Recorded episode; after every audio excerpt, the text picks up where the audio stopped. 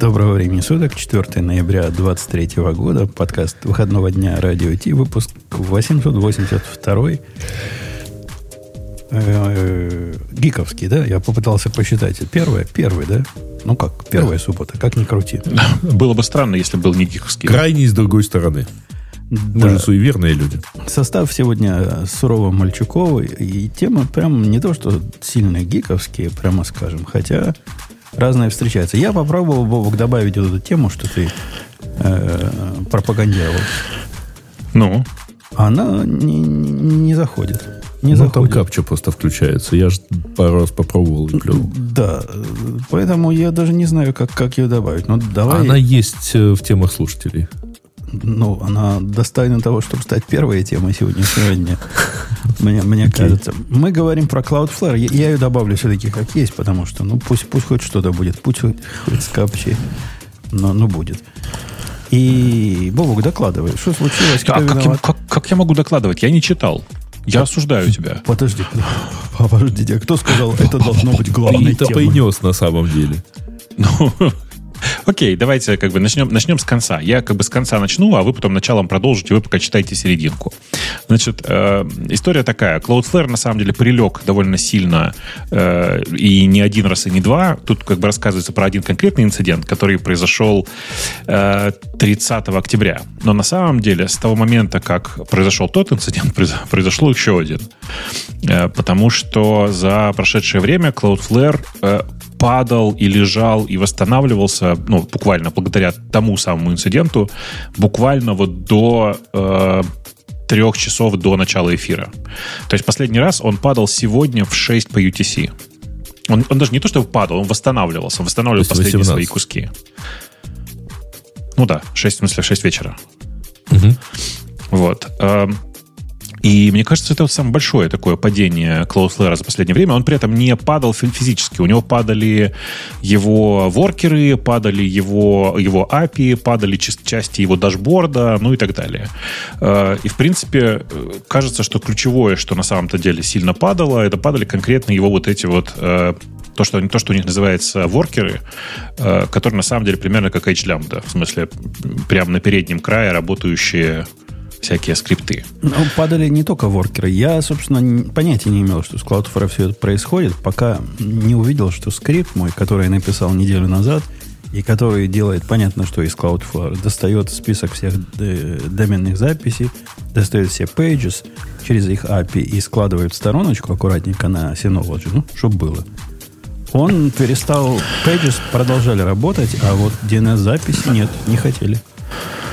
Ну вот видишь, на самом деле это странно, потому что на самом деле там сломались воркеры, конкретно сломался key value, как это правильно сказать, не storage даже, а вся система key value базы данных, лежащая под воркерами, которую использует в том числе Pages, Zero Trust, еще что-то, ну, то есть дофига всего. Вот. А они сказали, что сломалось-то в итоге у них? Где-то кто-то писал, что типа они какую-то то ли систему роллбэка тестировали, или что-то такое, что-то связанное с бэкапами и ресторами, или это все... Да, первое сообщение было что-то про мисконфигурейшн. Так и есть. Ну, в смысле, как обычно. Во всем нужно винить человеческий фактор. На самом деле, насколько я понимаю, опять же, вот удивительно, что никто из вас не прочитал. Как вы могли таким ужасным образом? Они пытались построить систему продакшена и стейджинга, в смысле, обновить систему продакшена и стейджинга для того, чтобы тестировать то, что делается. И такое ощущение у меня, я могу ошибаться, что в результате все было сконфигурировано так, что... воркеры и все остальное, что работало в продакшене, раз через раз попадало на стейджинговые аккаунты у них. И все это в результате привело, как вы понимаете, к тому, что вся эта халабуда периодически переставала работать. Представьте себе, что у вас каждый второй запрос идет не в основную базу, а в использующийся для тестирования. Как вам такое? Не, ну это досадно. А почему кидают камни? Меня там кинули камни в Твиттере. Говорят, он тоже дебил, в пятницу все деплоит. Это из-за того, что они в пятницу задеплоили все свои изменения? Ну, вообще это было не в пятницу. Вообще это было, если я правильно помню, во вторник. То есть это все было 30 числа. Это понедельник был даже. Понедельник даже. Но так, если ты помнишь, в понедельник тоже мало кто деплоил. Не, ну это ерунда как раз. В понедельник надо деплоить, и на самом деле в пятницу надо деплоить. 21 век, огромная компания, в которой куча дежурных, и в любой момент все могли починить. В общем, на самом деле, мне кажется, что это стыд и позор, что мы не прочитали заранее всю эту историю. Я отдельно как бы себя кляну, потому что я, конечно, просто не успел, времени не хватило. Но... Слушай, они не особо что там говорят, Бобок. Вот я сейчас прям читаю про таймлайн, да, они просто говорят, что да, у них там rollback, деплоймент, бла-бла-бла, но они говорят, типа, что у них из-за вот этой новой версии, которую они стали выкатывать, что, типа, трафик пошел wrong destination. А что это такое? Вот даже ты говоришь, что они там не на тестовую систему стали посылать. Они это нигде ничего не говорят. То есть никаких технических деталей они там особо не дают. Ну, они дают детальный таймлайн, как они молодцы, все починили. А, они написали, что запустили роллбэк, и тогда вообще все сломалось. Типа, вот тогда все нахрен упало. Все тоже любопытно. Но не поясняют, что вообще за дела. Видишь, ты на самом деле смотришь одну статью, а я тебе сейчас еще вторую покажу. Вот она. То есть, как бы у них вообще на всем этом произошла цепочка. А это еще одно, да, еще одно событие, которое произошло уже в пятницу. В смысле, они 2 числа деплоились, и оно до пятницы, ну, это как-то в среду они деплоились, и до пятницы у них куча всего глючила. Надо сказать, что я знаю, почему это все в Cloudflare происходит. Дело в том, что Умпутун начал пользоваться Cloudflare, и из-за этого все начало падать. Пока Умпутуна не было, все нормально работало. Ну, подожди, ну, с моим присутствием они тоже пару месяцев прожили нормально. Пока не распробовали, видимо, вкус Умпутуна. Количество перешло в качество. Количество Умпутуна перешло в качество сервиса. Я думаю, они тебя покусали. В смысле, не так. Ты их покусал, и теперь они как ты. У меня там всего мы все помним, что он хвастался своими зубами. Пара десятков всего доменов, и там пяток pages. Ну, неужели я положил весь Cloudflare? Не верю. Короче, почитайте эти отчеты, не ведитесь на то, что мы их не прочитали, но это просто, мне кажется, такое неприятное стечение обстоятельств, что мы все не успели потратить на это время. Я там лично посыпаю голову пеплом. Мне нравится это мы. А что? Ты читал? Ты нес, а виноваты мы, что не прочитали. Конечно. Но зато, если мы пойдем на следующую тему все не то что читали, но даже, я подозреваю, смотрели. Да. А есть такие, кто смотрел это вот прямо в эфире? Я прямо в телевизоре смотрел. Не, я тоже в телевизоре смотрел, а вот, да, в прямой трансляции. Прямой трансляции до Ютуба я смотрел, они вещали. Хорошо тебе. Сказать, что я получил это большое удовольствие, не скажу. Но мне показалось это зрелище немножко жалким. То есть, все это было высосано. Я даже не буду говорить, из какого места. Хотя и девушек у нас нету сейчас в эфире, но все равно не скажу. Но вот эти все постоянные сравнивания на 20%, на 40% быстрее, чем M1. То бишь, у них есть M2, но M2 они пропускают, потому что циферки будут не такими красивыми. И сравнивает с M1. Ну, что это такое? Ну, позор еще какой-то. А у меня же короткая, да, презентация была совсем? 30 минут. Ну, они без погоды, без природы, без матери природы в этот раз обошлись. Без всяких таких качеств. Нет, там была довольно компактная, но на самом деле я, когда увидел, что оно идет полчаса, я прям порадовался, что они это дело сдвинули.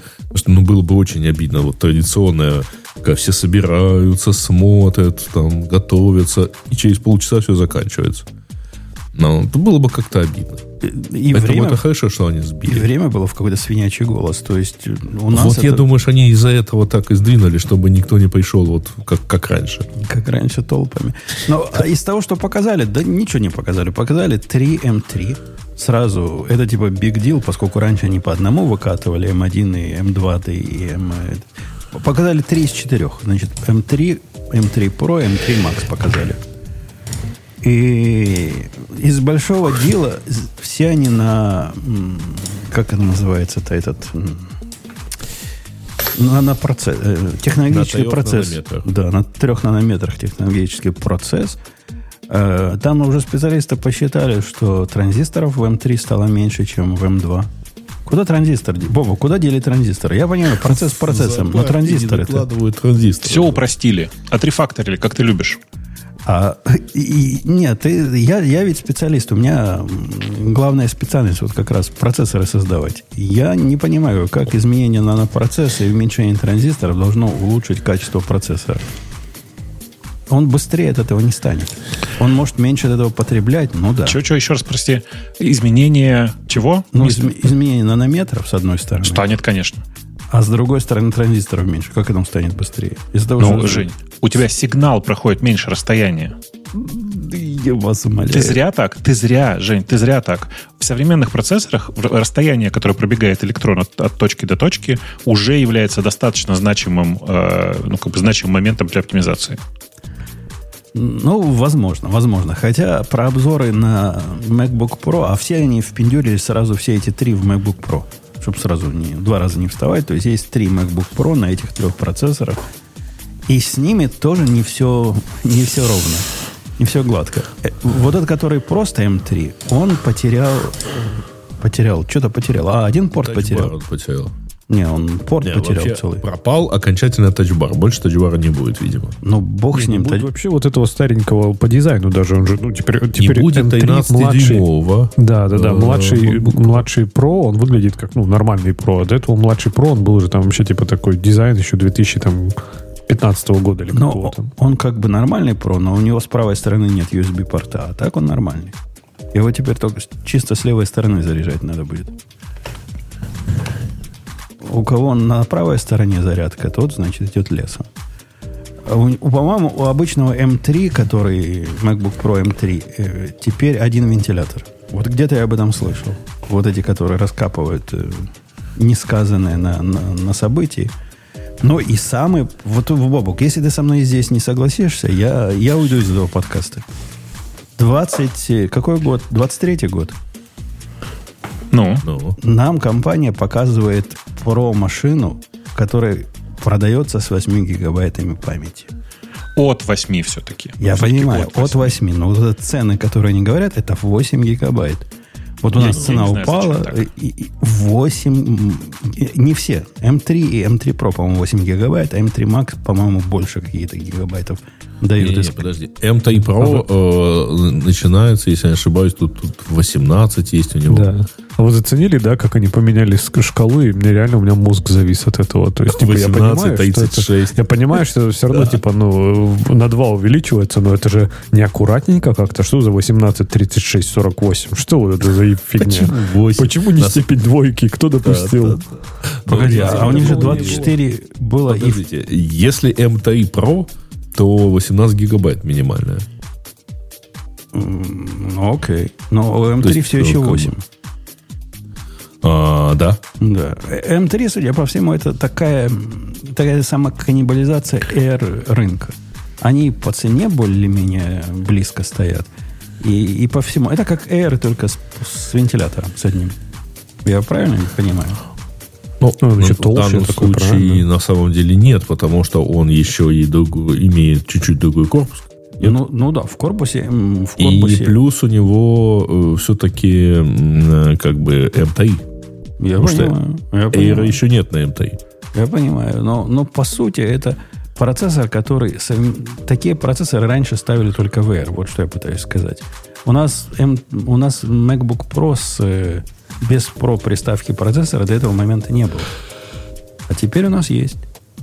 Well, подожди, 13-дюймовый Pro, 13-дюймовая прошка имела M2 или M1. Не копайся ты в историю тех стюардесс, которых уже закопали. Закопали уже. Это были очепенцы из рынка. Мы что-нибудь засунем в старый корпус с тачпадом с этими, и будет хорошо. Я же про настоящие говорю, 14-дюймовые модели. Вот такое вот показали. Но надо сказать, что тут уже специалисты померили M3 Max производительность и говорят, что это что-то особенное. Говорят, он рвет Ультра, который M2 Ультра, который стоит в студию, как тузи грелку. Чуть-чуть рвет. Как тузи грелку. Слушай, подожди, M2... Нет, что-то я не верю, разве что в какой-нибудь сингл-коре тест. Нет, посчитали, и в сингл-коре тест рвет, и в мальти-кор тест рвет. Причем ядер меньше, а рвет все равно. Ты понимаешь, вот это, как культурно про это высказаться теперь? То есть они показали новые процессоры, я хочу студию, и мне теперь придется ждать, да, пока они обновят студию. Еще полгодика. Ну да, потому что в этот раз обновили только... И там будет M4. MacBook Pro, и обновили 24-дюймовый вот этот iMac. Собственно, больше ничего не обновили. Слушайте, а у меня вот вопрос какой. Они там в один момент был такой на картинках. Они говорят, мы гордо рассказывали, как они перешли на все за эти годы. И сзади картинка была, где один из компьютеров был Mac Pro. Mac Pro тоже перешел уже? Я упустил это? Да. Просто они все это дело выкатывали, M-Studio и Pro, на предыдущей презентации, когда они во все это запихали M2 Vultr. А, то есть мне не показалось, что там было и большое тоже. Ну, ок. Леха, ну, черненькое это. Ты-то брать-то будешь? Я знаю, ты эстет. Ты за черненькое. Да. Ну, мне, кстати, темно-серый у них и до этого нравился. То есть, типа, вот светло-серый мне не нравился у них, а вот темно-серый, он Good графит, или как он называется? Space Gray, да. Он мне всегда нравился, поэтому... Но черный, он же такой, типа, не очень черный. Мне это, скорее, даже очень заходит. Он такой металлическо-черный. Мне прям даже захотелось вот его. Этот новый, это матовый черный. И он на картинке очень сильно похож. Помните, такие макбуки пластмассовые черные были? Круто. Были, у меня белые, такой, были у меня такой до сих пор в шкафу лежит. Как же помню. У меня тоже такой... классно, у меня такой был первым, и я его... до сих пор на него могу посмотреть. Ну, классный же. Да, вообще. Нет, дизайн мне нравится. Единственное, что я не понимаю, зачем мне Pro-машина, вот в чем дело. То есть, мне прям Pro особо не нужен. То есть, для домашних нужд. Ну, какой там Pro? Что я там делаю? Я бы, вот говорю, если бы мы этот Air бы они выпустили, я бы, наверное, уже сидел бы, конфигурил. А так я смотрю... для домашних машин на планшет просто. Ну, что ты? iPad и все. Ну, я, кстати, думал, да, может, даже iPad бы хватило. Ну, и для подкаста какой-нибудь, там, не знаю, iMac взять какой-нибудь, пусть стоит красиво. А для подкаста тоже iPad хватит. iMac, ну, как может. Нам настоятельно показывает Apple, покупается только, чтобы стоять на кухне. Красиво стоять на кухне, да. Здесь вот я смотрю, то есть, типа, младший брать Pro вообще нет смысла. Ну, прям конкретно нет смысла, лучше подождать Air, правильно? Средненький Pro, который на M3 Pro, тоже фиг знает. Если брать дорогой ноут, то надо брать Max. А Max самый дешевый стоит у нас 3300 фунтов. То есть, типа, ну это прям серьезные деньги для ноутбука. Но когда его набиваешь до правильной конфигурации, там пару терабайт диска, 128 гигабайт памяти, поскольку это глупо брать меньше. До 7 тысяч доходит. Доходит до 7 тысяч, Грей прав. О, вот это уже нормально. А, 1000 фунтов стоит 128 гигабайт памяти апгрейд. Нифига себе у них цену. Я себе подобрал более-менее вменяемую такую компромиссную конфигурацию в районе 5500. Ну, вот как у Лехи проблема нафига козе баян, у меня она еще большая проблема. Но у меня есть M1 Max, да? Max же были самые большие в ноутбуках. В ноутбуках? Ну да. И зачем мне его менять? Что мне произойдет? Они попались в какую-то ловушку, мне кажется. То есть после того, как они сделали такой прелестный M1, всякие причины переходить на M2, M3, ну, может, на M10 будут причины переходить, как-то пропали. Я думаю, на самом деле, что вот эта их аргументация, посмотрите, насколько оно, так сказать, M1, ну, оно продиктовано не только тем, что в сравнении с M2, в общем, не настолько большой прогресс, и там вряд ли на самом деле у нас будет в ближайшее время вот такие прямо там... трехзначные числа прогресса, знаешь, там от одной линейки процессоров до другой. Вот. Они еще, если вы заметили, на этой неделе были еще и квартальные их результаты, и у них просела продажа в подразделении Mac.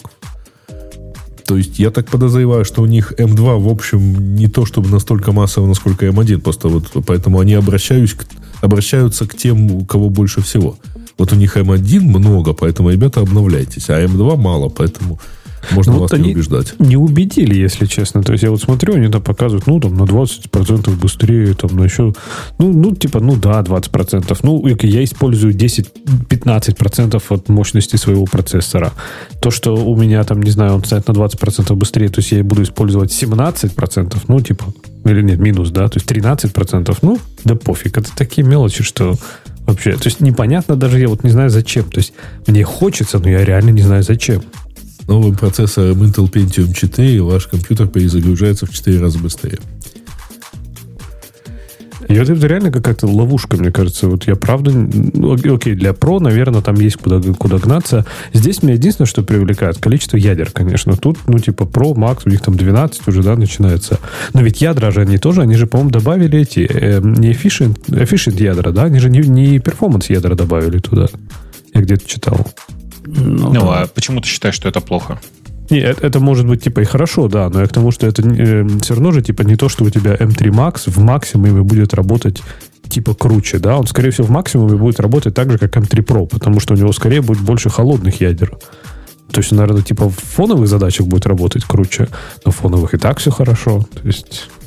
это та же проблема, что они столкнулись с iPad'ами. Кстати говоря, вот iPad Pro, которые максимальные, они же вот его выпустили на M1, ну вот моему такому 3 года. И я даже не представляю, что в нем ничего не тормозит до сих пор.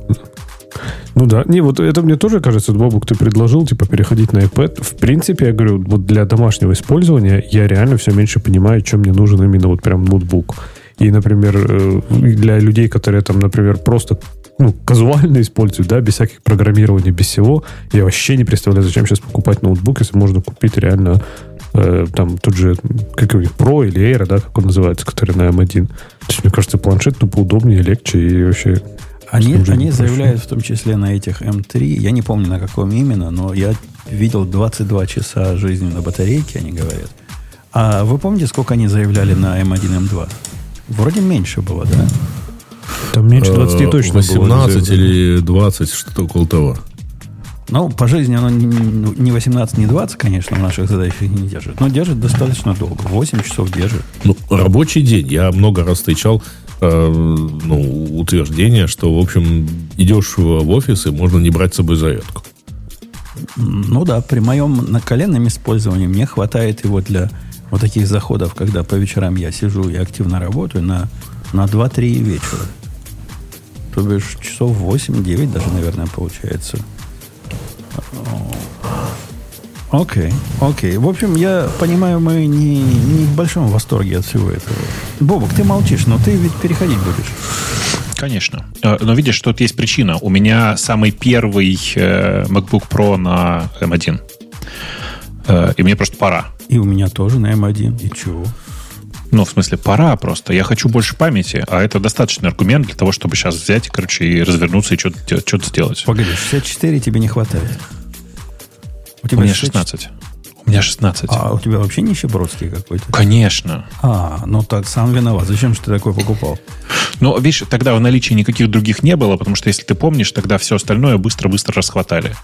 И у меня остался, да, M1 на 16 гигов. Конечно, это прям стыд и позор. И надо брать хотя бы 64. Вот, и это будет нормально тогда.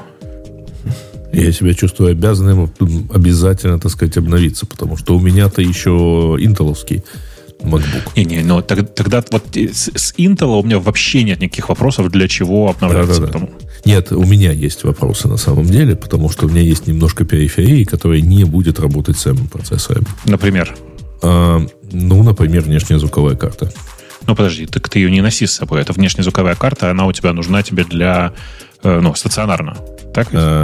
Не совсем. Она мне нужна для всяких выездных вещаний. Наступила пора, наконец-то, да, заняться этим делом. Обновить свою звуковую карту. Тут ты понимаешь, уж больно хорош этот самый Роланд. Поэтому, нет, понятно, не обязательно, так сказать, выбрасывать старый, но, в общем, да.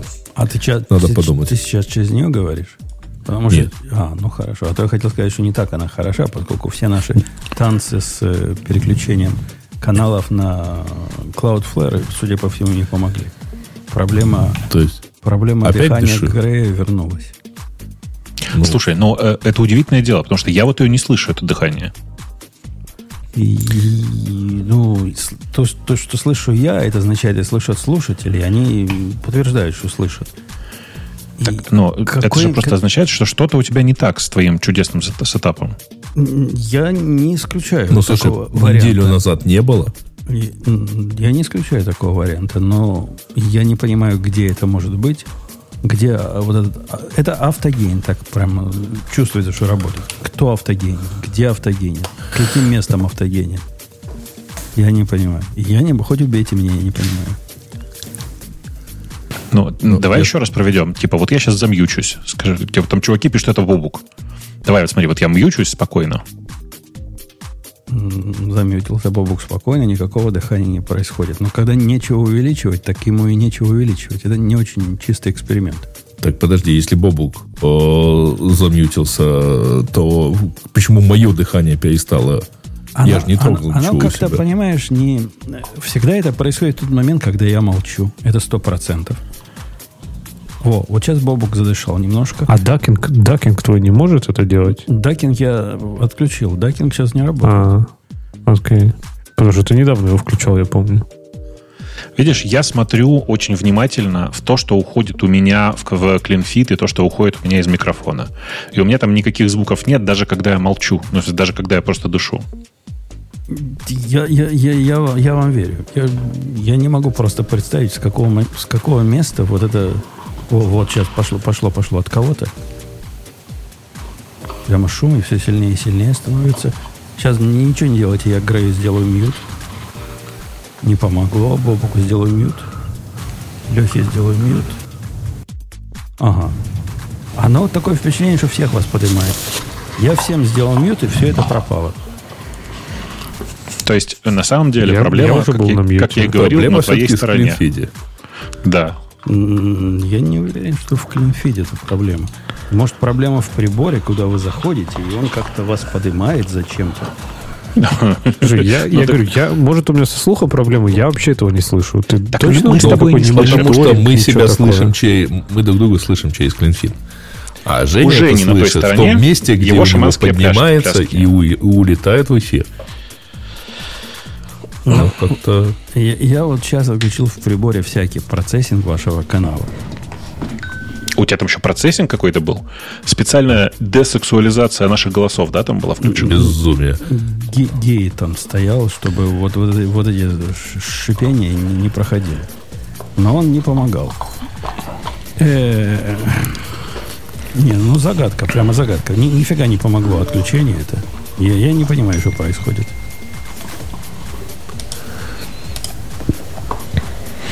Я тоже не понял. Неделю назад было все то же самое, да? Но не сопело. А я, извините, за микрофон не включал вот примерно всю эту неделю. Короче, либо CleanFit, либо настройки на твоей стороне. Есть последний вариант. Возможно, сейчас я попробую это отключить. Есть такой компеллер, так называемый. Может, это он так срабатывать стал на роде? Компеллер этот работает на выходном канале целиком. И я сомневаюсь. Сейчас отключим его. А вы пока говорите.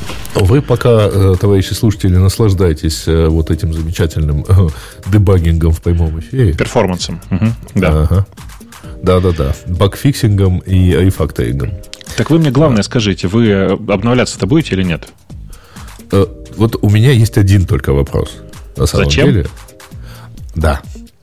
Учитывая, что основной мой рабочий инструмент, примерно так, часов много в день, это M-Studio. Подожди, если у тебя M-Studio в качестве... Я понимаю, если у тебя Mac Studio в качестве основного инструмента, то, конечно, обновлять тебе ноутбук совершенно незачем. Вот именно, Вот поэтому я и думаю. Потому что однозначно, конечно, тем более у меня сейчас там, кажется, пропала необходимость действительно сохранять всю эту совместимость и так далее. И надо уже, наверное, бы взять 14-дюймовый MacBook Pro и кататься уже с ним, если кататься. Но вопрос в том, что как-то я катаюсь не так много, а даже если и катаюсь, как-то могу и не доставать. iPad, кстати, тоже много как хватает. И я отключил пока вот этот компеллер. И тебя смотрим. И? Ну, пока непонятно. Вы же все время говорили. Надо, чтобы вы замолкли. Я надо, все время молчал. Начал говорить, да? Дышите.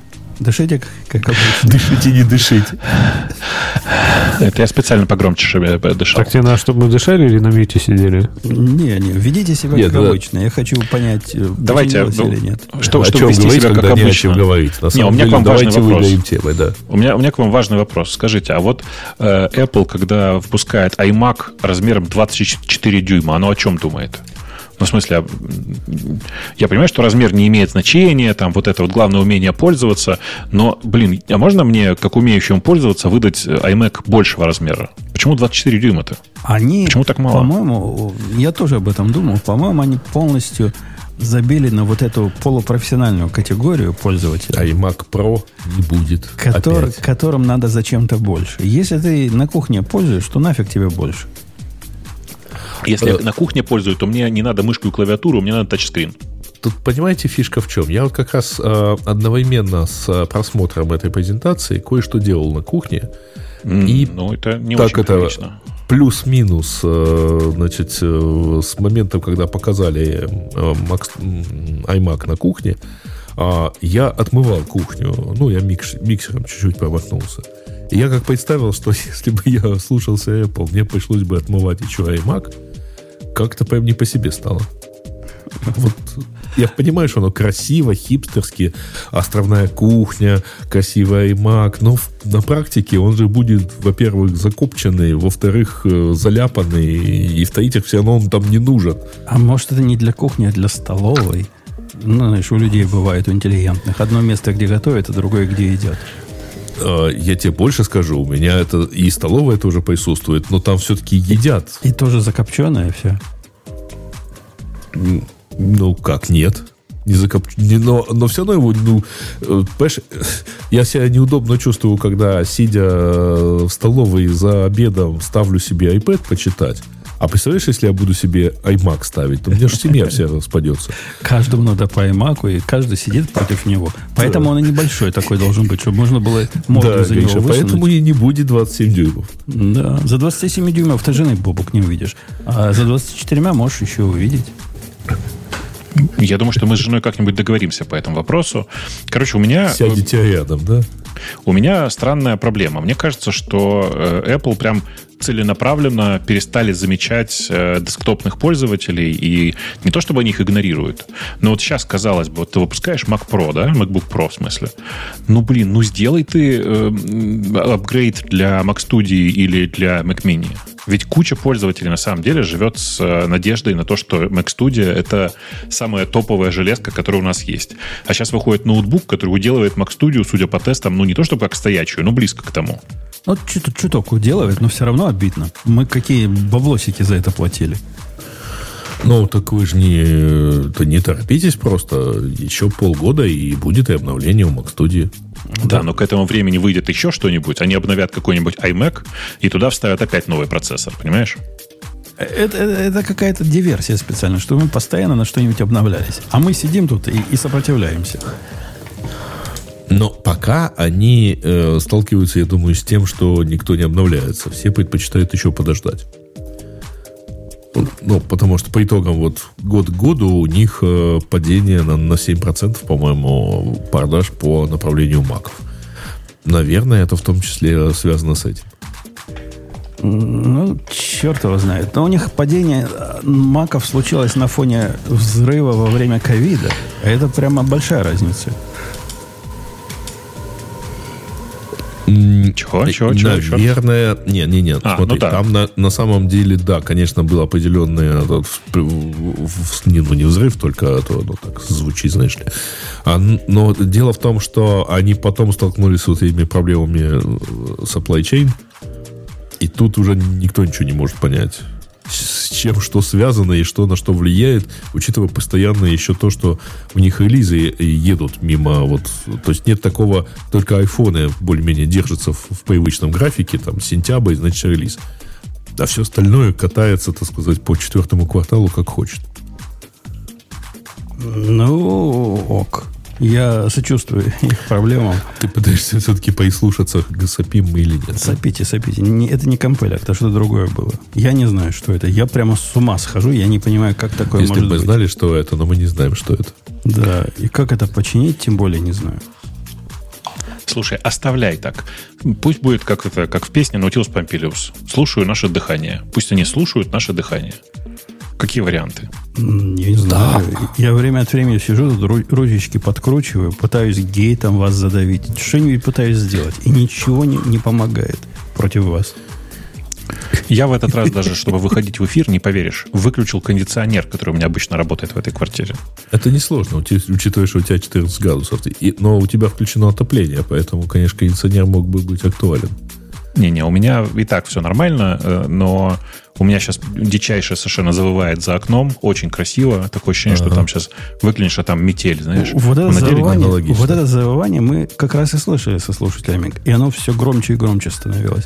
То есть явно где-то... Ну, немножко усиление. У меня могло завывать, кстати говоря, потому что у меня тоже завывает периодически, там, 25 метров в секунду обещается.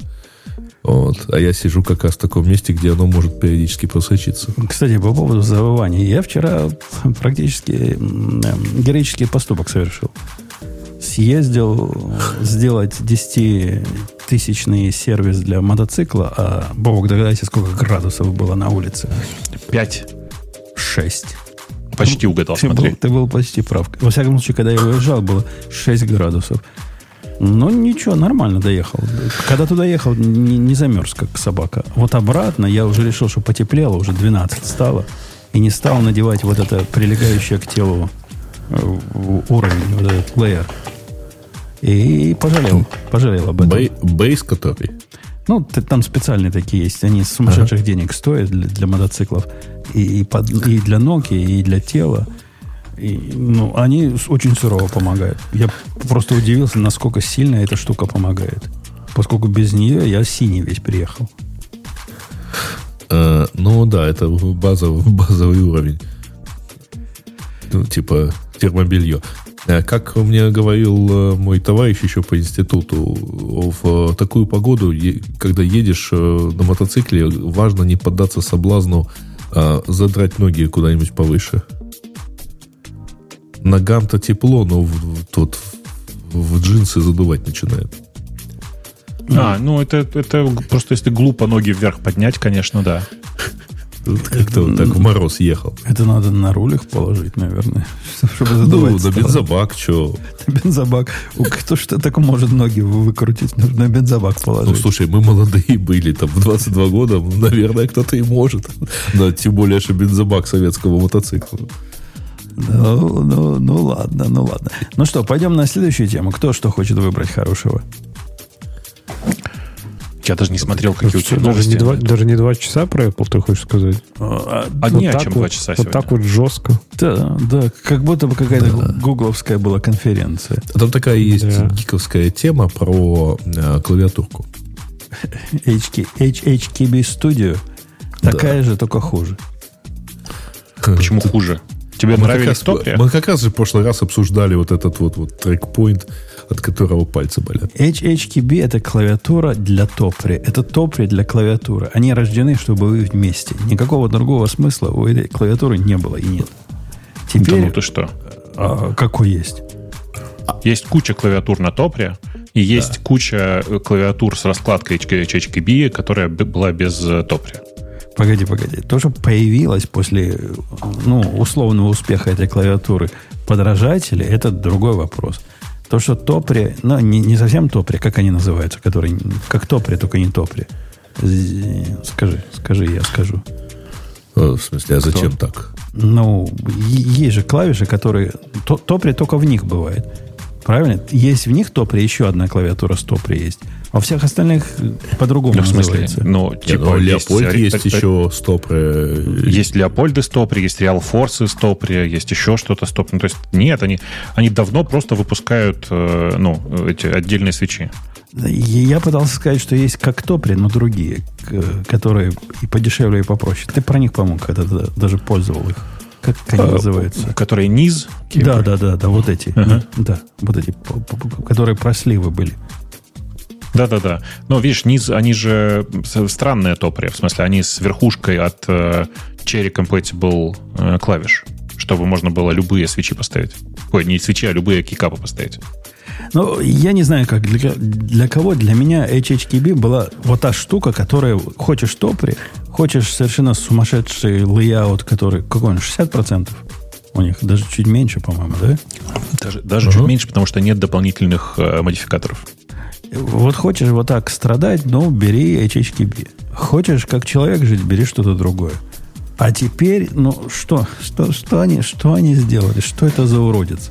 Сдались. Они просто сдались. Поняли, что Topre не нужны на самом деле. У них проблемы были? Они из чего пошли на этот шаг? Потому что Topre не нужны. Не То поверишь. Есть... И потому что людям хочется менять кикапы. Потому что людям хочется иметь возможность понавтыкать свою клавиатуру других свитчей. И на самом деле, типа, чтобы все было хорошо, надо было, чтобы Topre выпускали свои свитчи для обычных клавиатур. Вот это пошла бы жизнь, как говорится.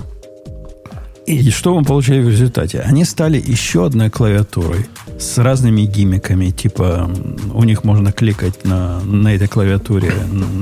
Как эти кнопки они называют? Трекпоинт. У них трекпоинт есть и типа тачпада есть, да? Одновременно. Но у них там какие-то sensitive areas. Да-да, это две полосы. Нет, четыре полосы, которые... Четыре. Там две по бокам и две внизу или вверху. Да-да-да, четыре. Вот. И эти полосы можно использовать для жестов каких-то. Знаешь, там типа, если ты махнул рукой сверху вниз по этой полосе, то переключился язык, например, у тебя в раскладке клавиатуры поменялась. Или что-нибудь такое. Ну, то есть, довольно странное, на самом деле, решение. Зато, видишь, у них есть инновация. Непонятные вот эти вот штуки, которые touch areas, которые, ну, типа, зачем-то, наверное, нужны. Может быть, кто-то пользоваться будет. Может, после этого у всех такая мода пойдет. Ну, джойстик они туда впендюрили, который тоже, по-моему, мало кому интересен. Не, мне видится эта попытка как-то объяснить, каким образом за $329 они будут продавать обычную, вот самую обычную механическую клавиатуру, которых сейчас за $100 десяток можно купить. Мне кажется, зря ты так. Потому что, безусловно, они сделали очень странную и слишком дорогую клавиатуру. Поставили туда... Ты знаешь, что там за свитчи стоят из коробки же, да? Нет, не знаю. Что стоят? Там стоят линейный кайл. Оу, окей. Причем, типа, 45-граммовый линейный кайл. И когда у кого-то из менеджеров этого продукта спрашивали, зачем они выпускают его на линейных свитчах, мне сказали, что вся идея как раз была в том, чтобы сделать что-то еще более тихое, чем на Topre.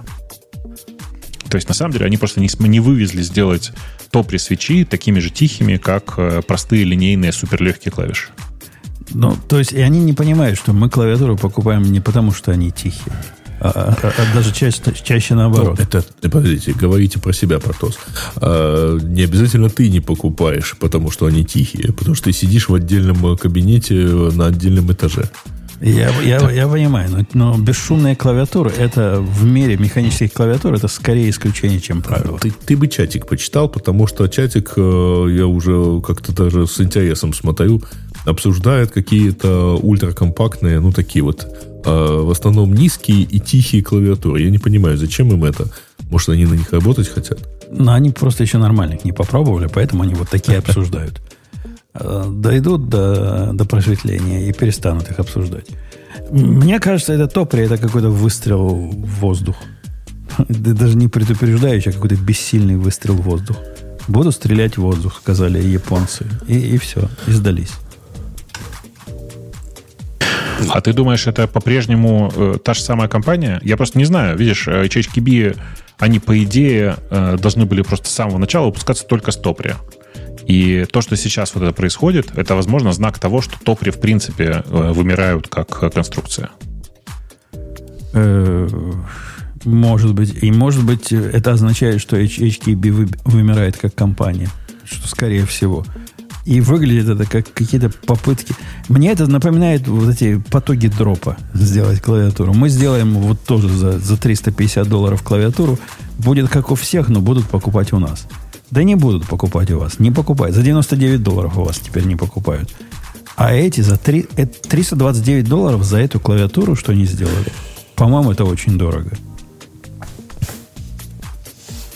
Ну, Бобок, ты меня поправь, но неизвестные чаечки бить тем, что они делают клавиатуры для энтузиастов, такие, за которыми энтузиасты в очередь будут становиться. Ну, не та эта компания. Ну, слушай, зато они пионеры вообще-то в какой-то мере. Да, они первыми вот там вот. Были пионеры, да были. Да. Но все их полимеры профукали. Но вообще как-то я тут на днях заходил на KVD Funds, и что-то там тоже как-то с полимерами не густо, если честно. Так я посмотрел, слушайте, кстати, ничего не радует. Мне совет как раз в эту сторону нужен. У меня Богу пошло дело под дверь подкладывать. Молодец. У меня такая проблема. Дочка в законе получила от работы совершенно чудовищный дисплей. Мальчик ей на день рождения подарил нормальный дисплей. Apple дисплей, вот этот Apple Studio, который. И возник теперь вопрос у нее, а какой же нормальные программисты клавиатуру пользуют? То есть это на мне. Мне надо обеспечить нормальную клавиатуру. Клавиатура, у нее такие требования. Во-первых, она должна быть какого-то цвета, как Бобок любит, жуткого. Розового? Нет. Она такой между зеленым, салатным и синим. Как он называется? Вот такой, знаете. Бирюзовый. Ну, в общем, вот этого цвета. Она должна быть или близко к нему, потому что подходит к дизайну помещения. Во-вторых, она должна быть TKL. И, в-третьих, она должна быть wireless. И да, и механическая. Что мне ей собрать на такие требования? Ничего не собирать. Купить ей эпловскую клавиатуру. Так у нее уже есть эпловская клавиатура. Я же пытаюсь ее на настоящую посадить. Понимаешь? Чтобы была вот как у больших настоящих программистов. И вот этими требованиями... У нее, кстати, и эпловская у нее, которая шла в наборе. Я не помню, в наборе чего, но она полноразмерная. Вот эта жуткая, здоровая эпловская клавиатура белого цвета. А ты знаешь, да, что у Apple теперь есть прям любых цветов? Подпоставляются вместе с iMac'ами. Ну, у нее же не iMac. Ну, да. Не, ну, я-то считаю, что если ей нужна, как у настоящих программистов, то надо купить старую Model M, IBM-овскую, перекрасить ее в подходящий цвет, а все остальное там уже есть. А wireless, ну, это уже такое... Wireless им надо, потому что на столе будет некрасиво, если провод. Ну, такие вот у меня родственники. Слушай, ну, вот... Я просто помню, была замечательная клавиатура у MelGeek, которая была вся такая красивая из себя и даже по цвету подходила. Сейчас я смотрю, что у них есть Modern 97. Это, правда, не 10KLS, поэтому это почти можно... full-size, это почти, да. Да, это почти full-size, но у них есть пиксель и у них есть Mojo 84. И вот они там всякие такие красивенькие. И это я говорю только про wireless клавиатуры. Ну, так что можно вполне. Разноцветно есть, цвета морской волны. Да, есть. Они там белый верх, черный низ, конечно, есть. Они в основном, кстати говоря, из прозрачного пластика у них корпус.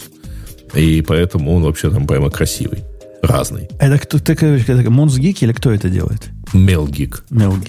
Окей, сейчас я их загуглю. А кто такие MelGeek? Не знаю, я таких. Ну, да вот ты знаешь. MelGeek.com. Вполне себе неплохие ребята. Вот я тебе в наш внутренний чатик кину. И это одна из... Это вот 84. А, знаю. Моджо. Ты бы сказал Моджо. Ну, я Моджо знаю. Нет, Моджо это одна из моделей. Просто компания называется MelGeek. И у них же есть этот их собственный профиль MG. Okay. Профиль кикапов. У меня просто есть Mojo 60. Кстати, неплохой. Да, он близок к соединению между этим, как его, SA и MT.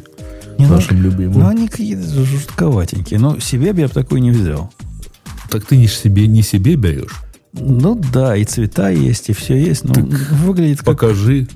У них была очень, очень красивая такая клавиатура за все деньги, за $450. Прямо вот супер. Но они, по-моему, ее убрали. Закончили ею пользоваться. Там такой красивый благородный цвет. Окей. Его можно прямо из Китая послать и из USA послать. Угу. Ну, там покрути, там есть несколько моделей. Вот там у них есть вот наверху. Есть даже пиксель, который наверняка Бобуку понравится. Не-не, мне пиксель не нравится. У меня есть две, пара или тройка, наверное, их клавиатур. И они довольно симпатичные, они неплохие, у них есть проблема, они не VIA совместимые и не QMK. Да, у них собственная утилитка. И что ж ты мне такой советуешь, Грей? А, нет, у них собственный софт, который, в принципе, дает те же возможности, похожие возможности. Работает только под Windows. Ну, по-моему, нет. Там какая-то Java жуткая. Не-не, никакой Java там нет. Нет. Там главная проблема заключается в том... Кстати, работает, по-моему, под Mac'ом. Не очень помню, но, по-моему, работает. Там проблема в другом. Там оно выглядит так, как будто бы оно изначально по-китайски написано все, и потом интерфейсы переведены. То есть местами вылезают китайские иероглифы. В остальном все хорошо. Что значит выглядит как будто? Оно так и есть. Оно изначально написано по-китайски, и ты это все время чувствуешь. Но оно работает, кстати говоря. Ну, ладно, буду смотреть. Но пока у меня достойных вариантов таких, что вот купить и радоваться, особо нет. Я думал посмотреть в сторону QK вот этих клавиатур. У них же есть все тройной режим и разные размеры. Но их попробуй купи. Там надо в очередь становиться. А мне бы что-нибудь такое, что прямо сейчас исходу доступно. Ну вот, MelGeek доступны прямо сейчас исходу. Ну страшные. Да, они доступны, но страшные. А такие. Эти вуки, там есть у них что-то? Вуки. Как называются? Недавно мы с тобой обсуждали, у которых еще новые свитчи симпатии. А, у них TKL, по-моему, нет совсем. А на Капдефанс смотрел? Ничего нету.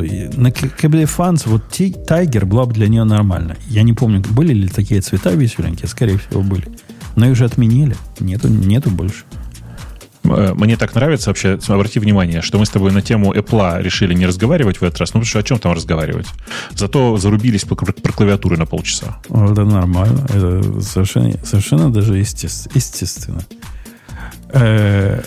Алексей, я хотел бы вас спросить, сударь, поскольку вы молчите, не то, что молчите, даже на мьюте сидите, а мы ведь видим, когда вы на мьюте сидите. Поймал меня за жабры. Нам показывают. Поэтому ты тут тему активно читал в бэкграунде, я уверен. Конечно, да. И хочешь нам предложить,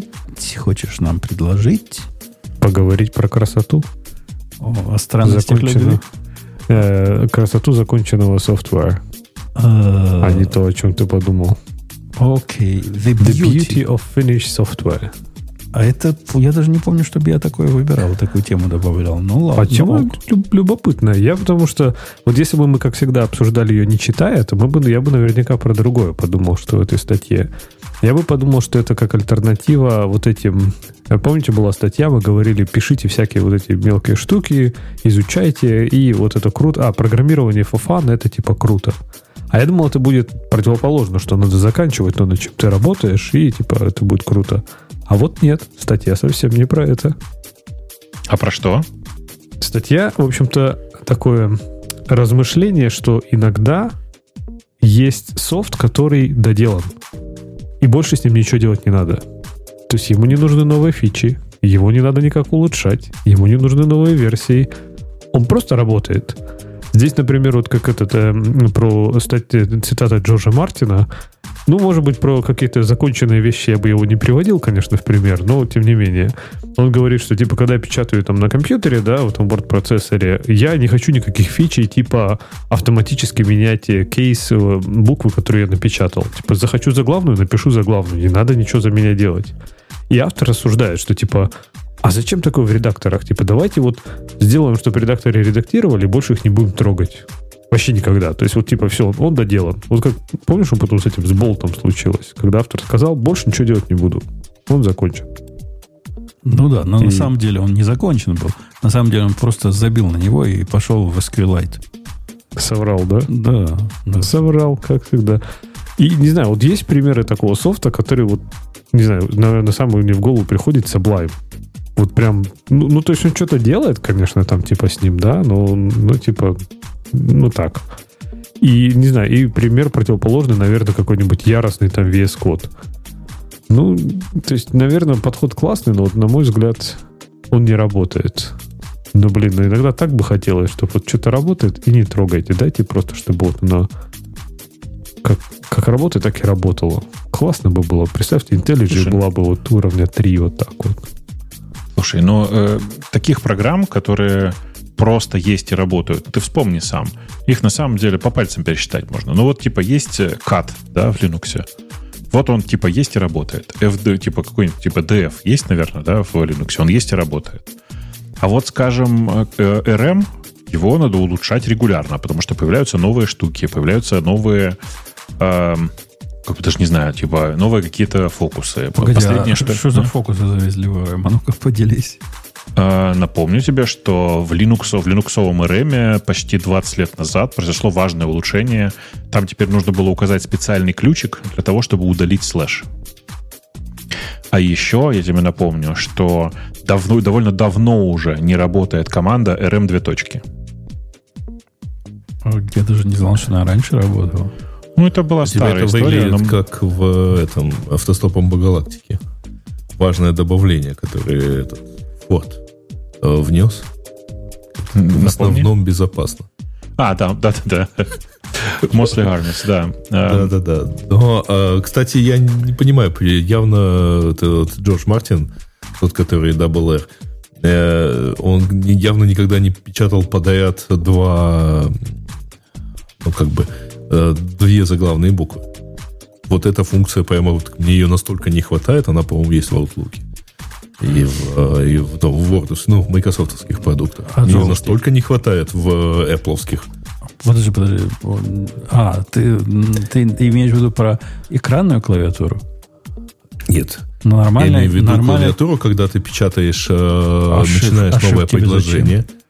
Ты начинаешь шифтом. У тебя никогда так не было, чтобы ты начинал с шифта, шифтом заглавную букву, и у тебя получались две заглавные буквы первые. Ну, когда ты регулярно в мейле случается такое. Когда ты быстро лупишь по клавиатуре, в смысле? Ну, когда ты с нормальной скоростью печатаешь на клавиатуре. Ну, тренируйся, чтобы такого не случалось. А ты хочешь, чтобы за тебя редактор понимал, что тут не надо было две буквы? Ну, что после точки и пробела следующих заглавных букв должна быть одна. А уже должна быть нет. А потом ты новое предложение со слова «сос» начнешь, захочешь все большими буквами, она тебе опаньки. Ну, а три заглавные буквы – это уже действительно что-то важное. А если ты просто эссе захочешь написать? Очень сложная регулярка, на самом деле. Эссей-профиль, например, будешь описывать. Ты пишешь эссей пробела, он тебе хоп, маленьким, са.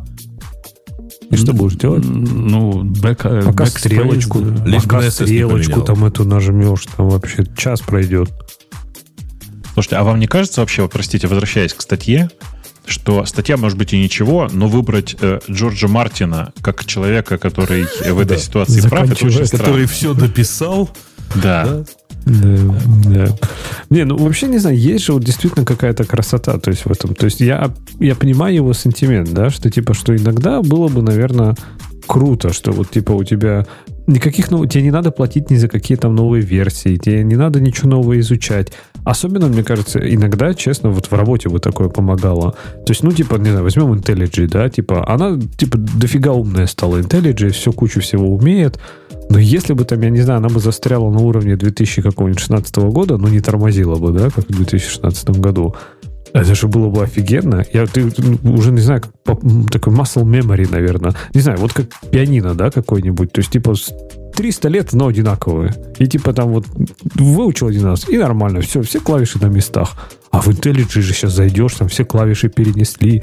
Черные у тебя вдруг без этих стали, без диезы, все вместе в кучу. В общем, фиг разберешься. А была бы такая же, вообще бы не менялась. Понимаешь, ты только что обесценил последние 100 лет развития индустрии производства музыкальных инструментов. Я говорю, клавиатура пианино не менялась давно уже. Это я точно. Ну, есть некоторые изменения. Более того, есть другие музыкальные инструменты. Я про другие не говорю. Я говорю, что именно про один конкретный инструмент. Тебе, Леха, надо к нам в хобби механических часов идти. Там big deal, там в 50-х, 60-х годах придумали систему, чтобы если они упадут, они, не бились вот эти их рубины. И это с тех пор самое большое достижение всей этой индустрии. И делают по дизайну, который чуть ли не в начале века швейцарцы придумали. Все они одинаково так делают до сих пор. Ну, так кроме Сейка. Сейка немножко по-другому делает. Научился в 60-е, освоил одну новинку, чтобы кристаллы не бились. рубины или что там, джевелс, да, вот эти не бились. И все, и ты нормально можешь работать спокойно, фокусироваться на чем-то другом интересном там. Я не знаю, что там другое интересное в механических часах. Разбирать, ну, собирать, как? А смазывать. Потом можно придумать, вывести искусственные, не разбивающиеся ни в каких условиях рубины. Они и так и нет необходимости их защищать, можно отбросить какую-то часть механизма, облегчить всю конструкцию. Они и так искусственные, и вот этот механизм, о котором ты говоришь, это такая пружиночка одна, которая прижимает этот рубин, чтобы он не плотно прилегал. Ну, можно же от нее будет избавиться, сделать механизм более плоским. Не, ну там проблема не в том, что рубин бьется, а в том, что если падает неудачно, бьется вот эта ось, которая втыкается в рубин. Рубин, что для, типа, как подшипники там. И вот эта проблема. Там оси очень тонкие.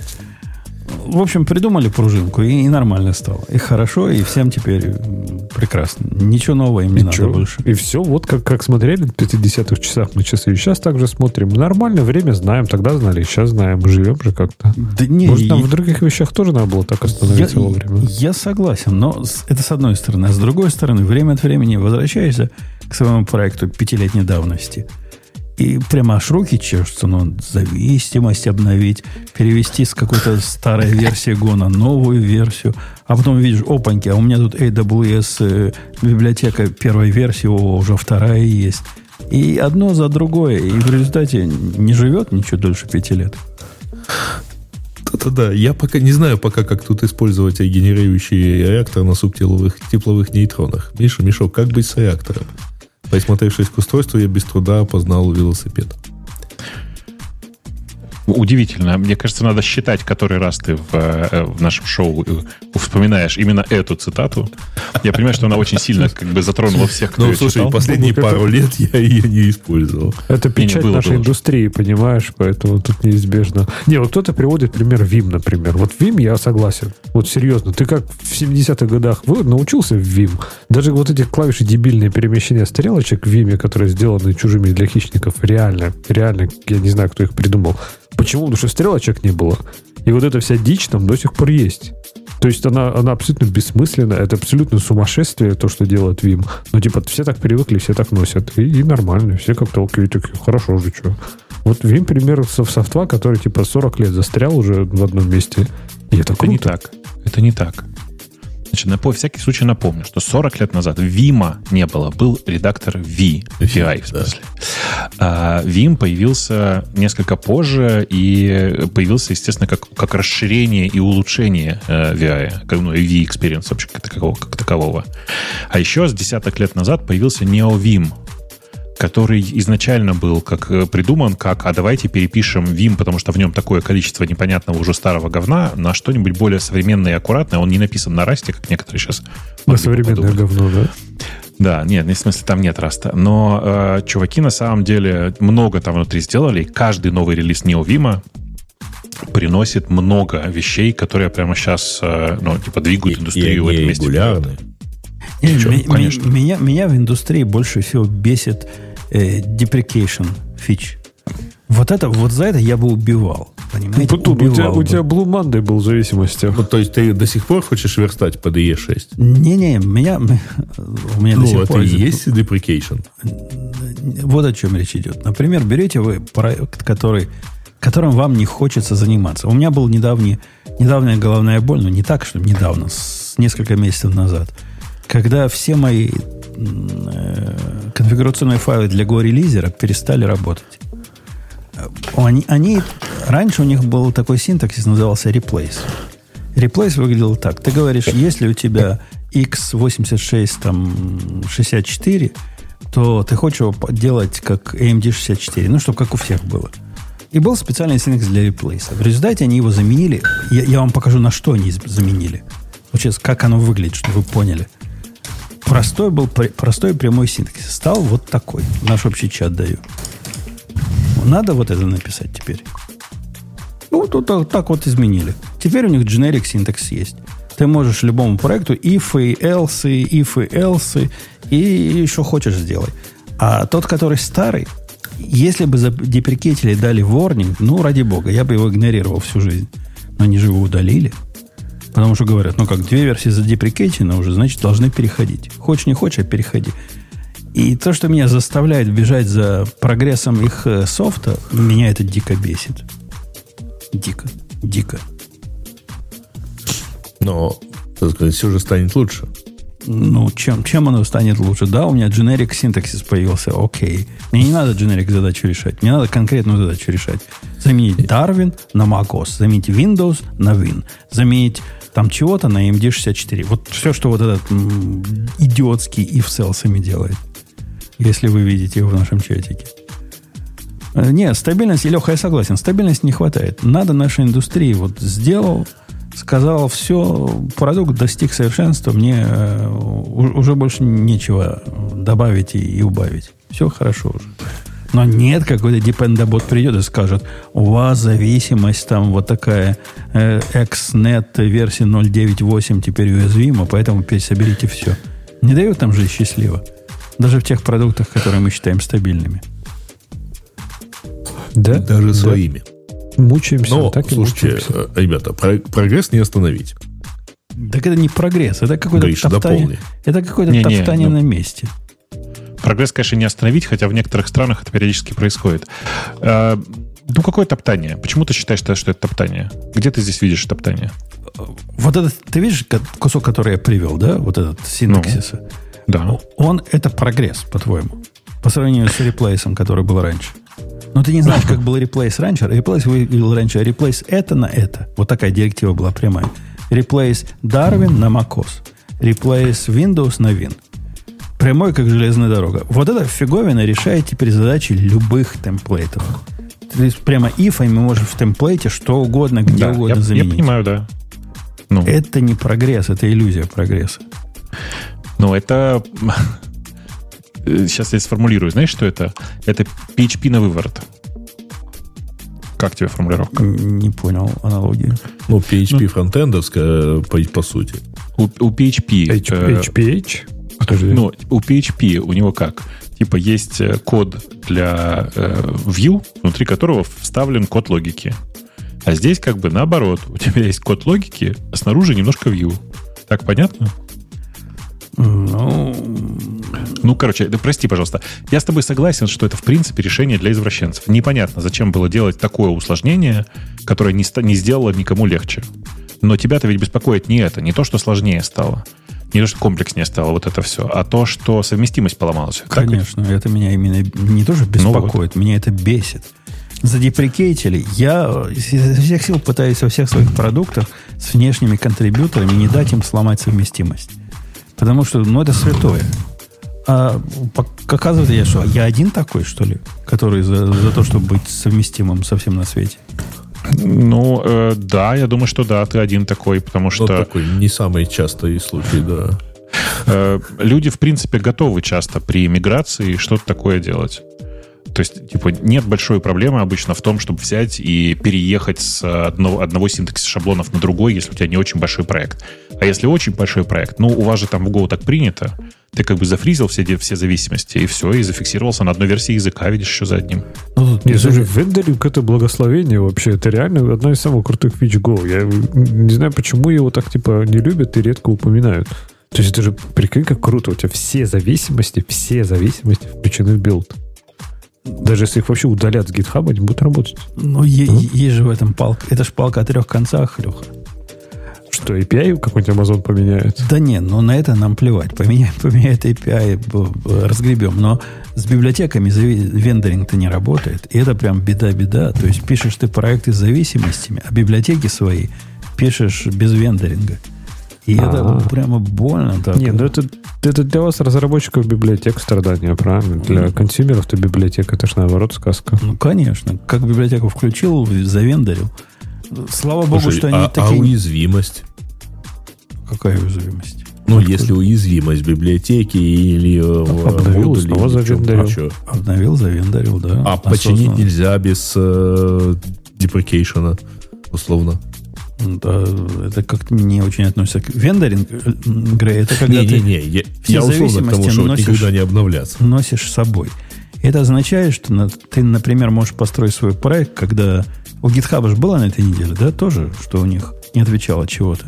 Даже когда GitHub не отвечает. Вот даже в этот момент ты можешь построить. Нет, это я понимаю. Я имею в виду другое. Если говорить, что вот это вот собрали один раз и никогда оно там зафиксировались и так далее. И тут какая-то критическая уязвимость. Ну, во-первых, критическая уязвимость рознь. То есть то, что возникла критическая уязвимость, вовсе не означает, что твой проект стал уязвимым. Это зависит от миллиона параметров. И далеко не факт, что если ты увидел починку для критической уязвимости, как вот этот идиотский, Леха, скажи его название, потому что я сейчас материться буду. Блю Манды, который... Да. Бобок, ты слышал, что они придумали, да? Нет, я только слышал как раз, что что-то было плохо с Blue Monday, а никаких новостей не знаю, рассказывай. Blue Monday, говорят, мы будем поддерживать только последнюю версию. Все остальные мы будем физически удалять, отзывать. В Go есть механизм, ты можешь отозвать предыдущие версии, если в них известные уязвимости есть. И Blue Monday, а в чем прикол? Они такие красивые, мы теперь суперсекьюрные. Мы же центр земли, мы же поп земли, через нас вся валидация происходит. Собственно, правда, да? Через них валидация происходит. Я согласен. И вот теперь одна версия. Есть одна версия, и если ты за ней не поспел, то никто, пользователь твоей программы, которые используют их даже в смысле транзитивной зависимости, не сможет собрать твой проект больше. Да, и тебе надо обновить сначала зависимость, даже сделать go-get update сначала, да, а потом вот закоммитить, только после этого он соберется. Потому что тот модуль, который он пытается вытащить оригинально через Go сам, его не существует, он отозван. Это бесит неимоверно, когда у тебя просто иногда хоп, вся и падает. А локально-то при этом он проходит. Он в пэкэджах-то лежит у меня, правильно? То есть Go его находит локально. А в этом он такой, не, я не понял, не могу найти. Ну, ты читал, Леха, мою петицию, которую я им написал там, не? Не читал. Я пошел к ним, объяснил, что нельзя так, чуваки, делать. Плохо это вот потому-то. Ответа нет. Нет ответа. Ничего не ответил, золотая рыбка, да? Да, молчит. Так и будут деприкейтить. Да. Просто идиотство какое-то. Идиотство в мире компьютерных технологий тоже встречается, дорогие слушатели. Окей. Значит, мы все согласны с тем, что у Finish Software есть какой-то бьюти, но кроме Грея. Он любит, чтобы программисты все время работали и мелочь по карману не тырили. Ну, конечно. Если ж вы это не работаете, вы же начинаете в настройках микшера копаться. Так не все сопят. Хорош. Так не копаемся. Он сам. Она сама пришла. Сам закопался. Да, я не виноватая. Я вообще против, значит, вот этой пассивной агрессии и вот этих подходов. Но вот эта шутка прямо хороша была, согласитесь. Прям хорошо попал. У нас, Грей, я тебе скажу, в мире, где мы с Лехой живем, когда нам нечего делать, мы go get ./3 делаем. Мы так развлекаемся. Достаем зависимости, внимательно их рассматриваем, одну за одним анализируем, а потом думаешь, зачем я это сделал. Но все равно вот есть такая у нас такое развлечение. Да. Бобок. Ты хочешь нам что-нибудь рассказать? Я почти уверен. Слушайте, я на этой неделе очень мало читал, на самом деле, новостей, но там была интересная мне тема, про которую я хотел, чтобы вы поговорили, и мы поговорили в целом. Значит, во-первых, там есть тема, насколько долго работает твой CI, а во-вторых, там есть хорошая тема на тему того, как вообще правильно строить, как это... нормально ли, когда ты строишь ламбдалиты? Ламбдалиты. Хорошо звучит. Ламбдалиты отличная тема, я считаю. Ну, давай. Это звучит как у Кинга, да? Что-то такое вот эти. Ламбдалиты? Лангольеры. Да. Но это не оно. Ламбдалиты или название динозавра какого-то. Ламбдалит. Но я выбрал ламбдалиты. И в чем тут цимис? Я по названию понимаю, что это монолит, который бежит в лямбде, правильно? Ну, на самом деле, это же понятный вопрос. Тебе лучше разбивать все на раздельные лямбды или запускать огромный ламбдалит? Для тебя вот это как? Ты как делаешь в этой ситуации? Так, командами, да, потом рутить? Через, условно, в экшены, да, просто разные. Есть API Gateway, напомню. Если уж ты лямбду используешь как средство для построения функций, то ничего не мешает тебе пользоваться REST API Gateway или любой другой способ для вызова лямбд уже по отдельности друг за другом. И если у тебя в одной из лямбд нужно вызвать какой-то кусок кода, то ты идешь через API твои, конечно. Погоди, то есть на практике это выглядит, лямбдалит против обычных лямбд выглядит так, что если мы говорим о веб-сервисе, в обычной лямбде будет один контроллер, который делает эту одну функцию, а в этом лите будет практически весь твой сервис, и раутинг будет на разные контроллеры делаться снаружи. Я правильно понимаю? Я пытаюсь понять твою формулировку. Принципиальная разница в чем? В том, что вместо одной функции, которую ты засовываешь в лямбду, ты засовываешь все функции в эту лямбду и добиваешься... По отдельности. Либо ты засовываешь их по отдельности, каждую функцию, каждый блок функций в отдельную лямбду. Но или это просто лямбды будут. Если по отдельности каждую функцию в свою лямбду, это просто лямбды, правильно? Да, ровно так. Либо ты из этого строишь огромный лямбдалит. То есть целиком сервис засовываешь туда и ожидаешь, что он 500 миллисекунд поработал, а потом ты его заново запустишь, правильно? Конечно. Окей. Конечно. Окей. Какая дичь. А что? В смысле, почему здесь дичь? Есть много людей, которые так делают. Делают они это почему, чтобы что? Смотри, во-первых, надо отдавать должность человеческой экономности. Потому что вообще-то, почему я видел, как люди такое делают. Потому что вообще-то API Gateway, сука, очень дорогая штука. Ты обращал внимание или нет, я не знаю, но если у тебя много вызовов, то API Gateway превращается в чуть ли не главный пожиратель твоих денег. Это настолько неприятно, это капец вообще просто. Во-вторых, логи. Если ты, опять же, обращал внимание, когда ты собираешь все это в один кусок, у тебя все логи падают в одну группу в CloudWatch, и все, ты легко читаешь логи, и тебе не надо ничего склеивать, не надо заниматься никакой ерундой.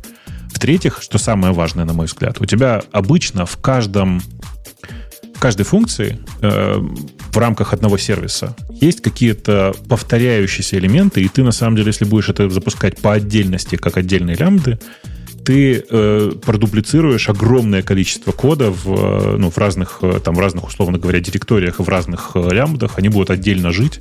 Тебе нужно помнить, как их в каком порядке обновлять, если у тебя там что-то, какой-то общий кусок кода там обновился и всякое такое. То есть это прям неприятно в этом смысле. В этом смысле библиотеки, вендоринги, это все, конечно, поможет. Хотя обновлять по одному потом замучаешься. Но я даже не про это. Это ты говоришь мне, почему лямбды против лямбдалита имеет какой-то смысл. Скорее наоборот. Я другой вопрос задаю. А зачем вообще тогда нужны лямбды? Если тебе хочется просто обычный сервис. Запускай его в Fargate, запускай его.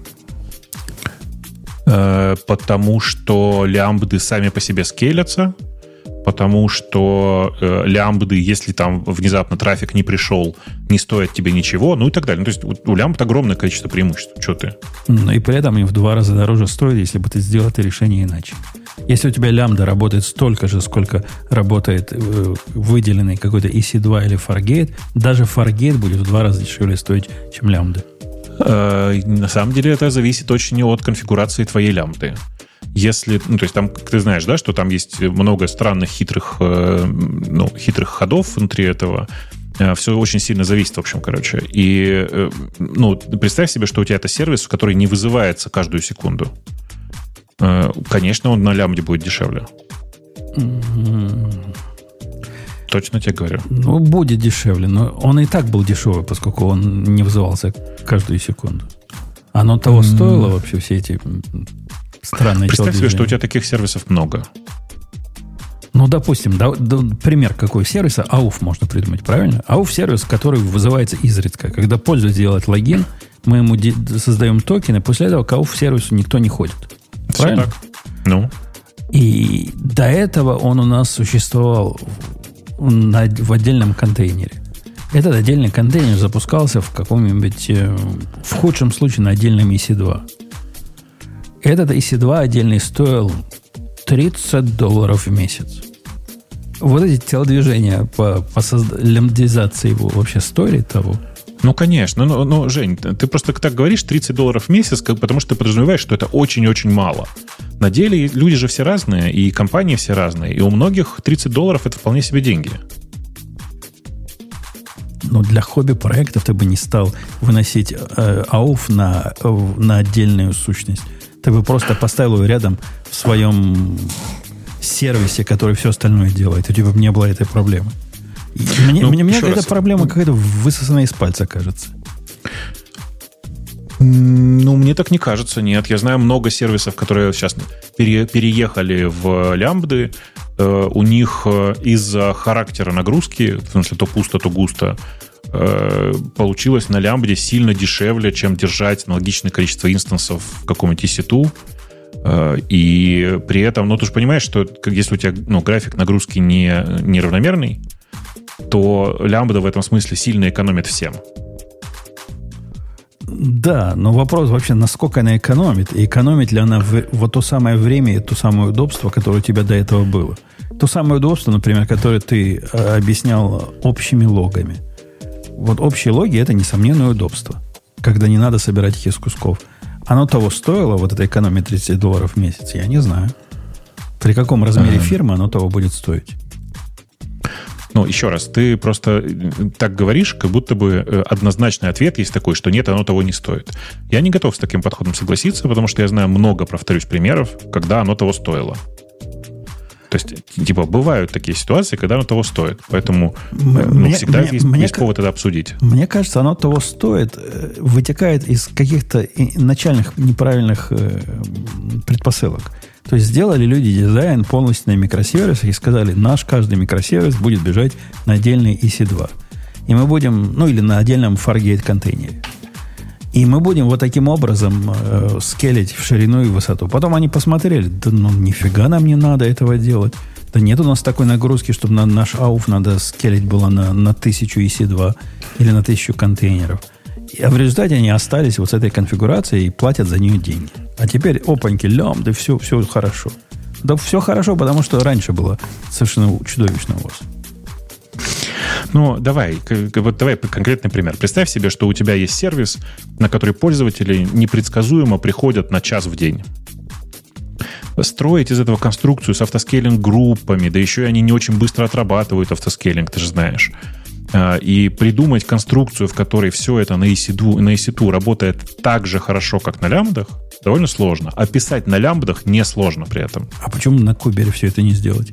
На том же и, обычным образом. Не функции сервиса. Потому что разница в цене будет в 2 раза. Да, это в 2 раза может оказаться $50. Но это все равно в 2 раза. Понимаешь, Маша – это Маша, но 2 раза – это 2 раза. И я не очень понимаю, с чем ты споришь в этой ситуации. Потому что бывают такие ситуации, когда людям нужно оптимизировать именно так. Считай, что это пререквизит такой. Много людей, которые сейчас пишут все на лямбдах. Я, на самом деле, тоже с удовольствием бы много всего на лямбдах писал, если была такая возможность. А что мешает?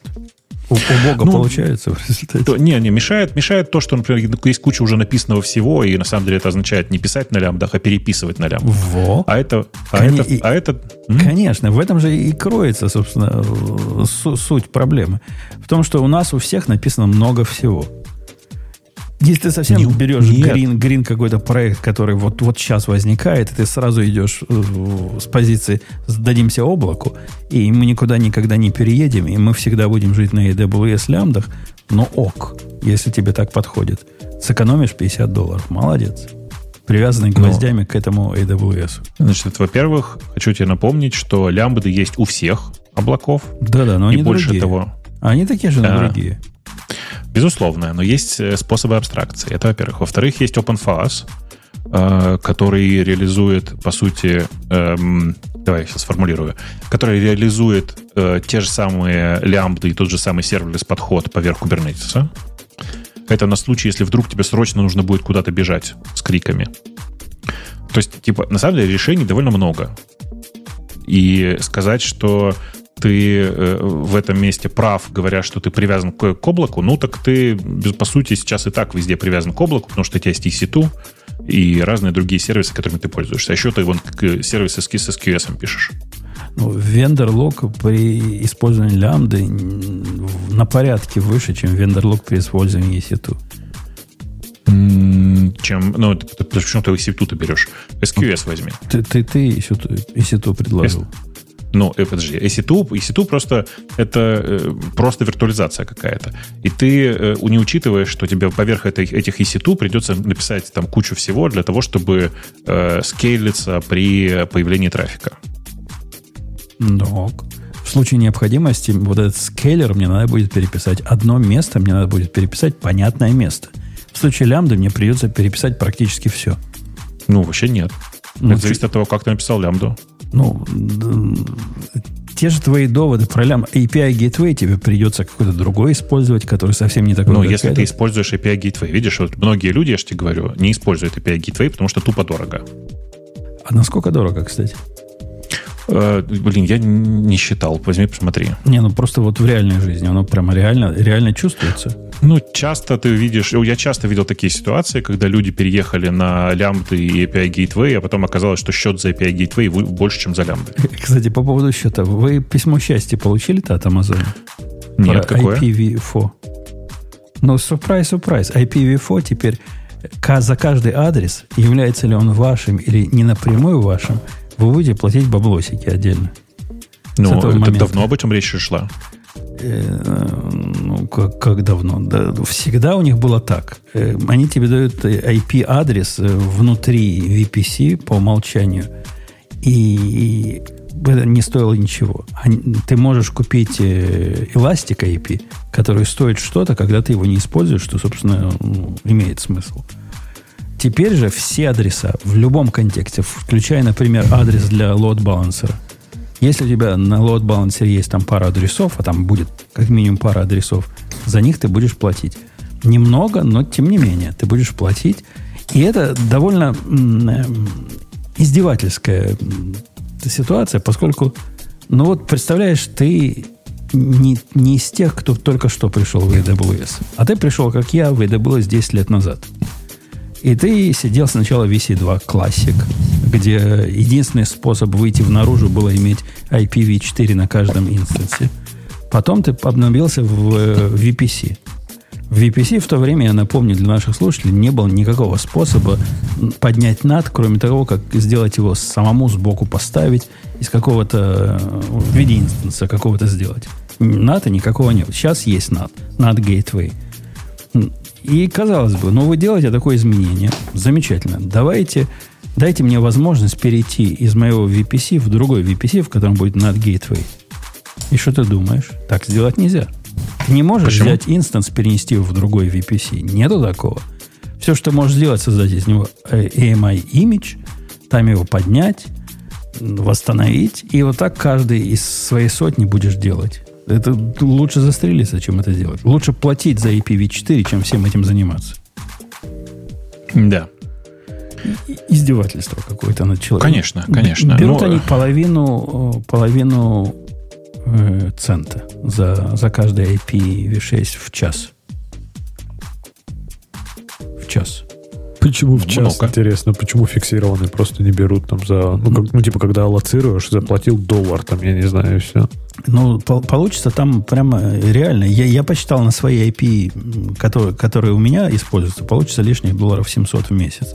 Вот исключительно из-за такого изменения. Не то, что это сильно много на фоне наших обычных расходов, но на ровном месте вдруг.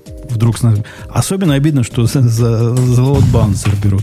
Ну, вот, казалось бы, я же хороший, правильно? Я не выставляю свои сервера голым задом наружу. Я вашим лоуд-балансером пользуюсь. Но нет, тоже, и за это тоже будут брать. Это совсем обидно. Хотите NAT, сделайте там NAT у себя на своем application load balancer. Я-то почему виноват? Они, знаешь, куда клонят? Они не в ту сторону. Это я перевожу тебя, используй NAT, и будет хорошо. Ну, реально будет хорошо. Они говорят, используй IPv6. Используй везде IPv6 и отключай IPv4. Вот это их стратегия. Так они в IPv6 загоняют. Ну, конечно. Но это все сейчас так делают. В смысле, тебя всеми путями подталкивают к IPv6. И, если честно, давно пора бы уже. Ну, давно пора бы, но если у меня та сторона вообще конкретно не готова. У меня есть один большой заказчик, который производил учения по переходу на IPv6, которые полностью провалились. Что я сделаю с этим? Мне необходимо ему по V4 предоставлять сервис. Так у тебя балансер может наружу торчать IPv4, а внутрь ходить по IPv6. Ну, ок. Но за балансер-то я все равно буду платить. За балансер будешь платить.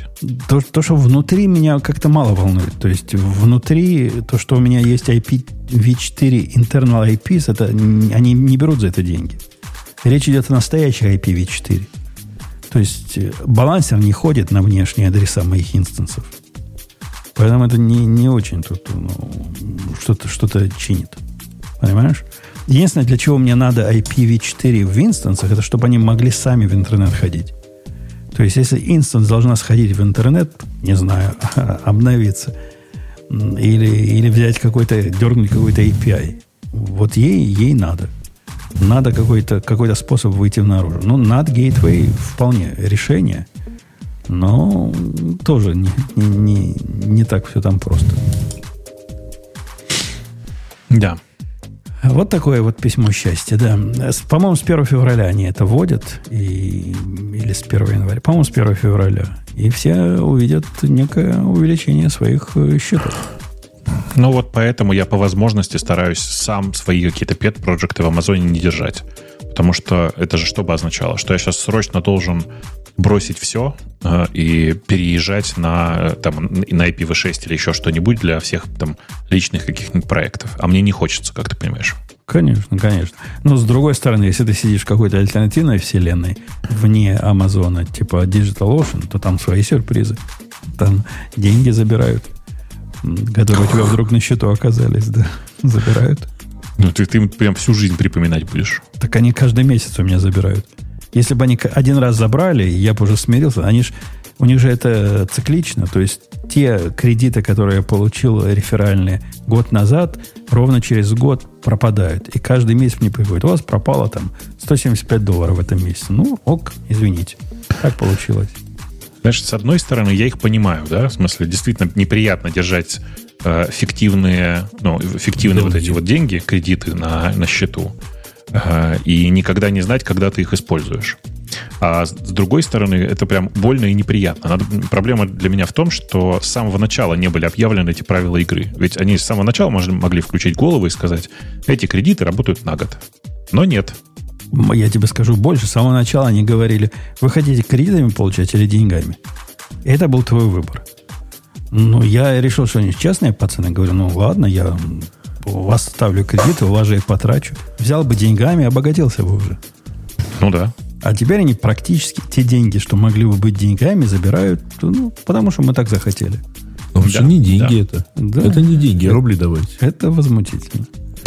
Деньги, рубли давайте, да. Хорошо вспомнил. Слушайте, а вы какие-нибудь альтернативы смотрели? Ну, в смысле, вы смотрите за тем, что происходит на этом рынке? Потому что DigitalOcean, они же уже давно не самые вкусные. Пора нам нового спонсора искать, хочешь сказать? Ну, во-первых, да. Во-вторых, есть... Но их мы не искали, они сами пришли. Все так. Есть же чудесные всякие, сторонние штуки, которые не связаны с DigitalOcean. И мне там довольно сильно нравится, как интерфейсно сделан Vultr, например. Ты смотрел на Vultr? Vultr не смотрел. Ну, что-то мы про него плохое когда-то говорили. Что я про него плохое помню? Блин, мы плохое про все говорим, Жень. У нас шоу такое. Рассказать плохое про все. Понимаешь? Понимаю. Ну... А Vultr, я не предлагаю вам сейчас срочно всем приходить на Vultr, но посмотреть на него прикольно. У них довольно много дата-центров, и некоторые из которых прямо интересные, приятные. Например, я был очень приятно удивлен наличием у них хорошего дата-центра в Варшаве. Внезапно. Просто, у них есть хороший дата-центр в Варшаве.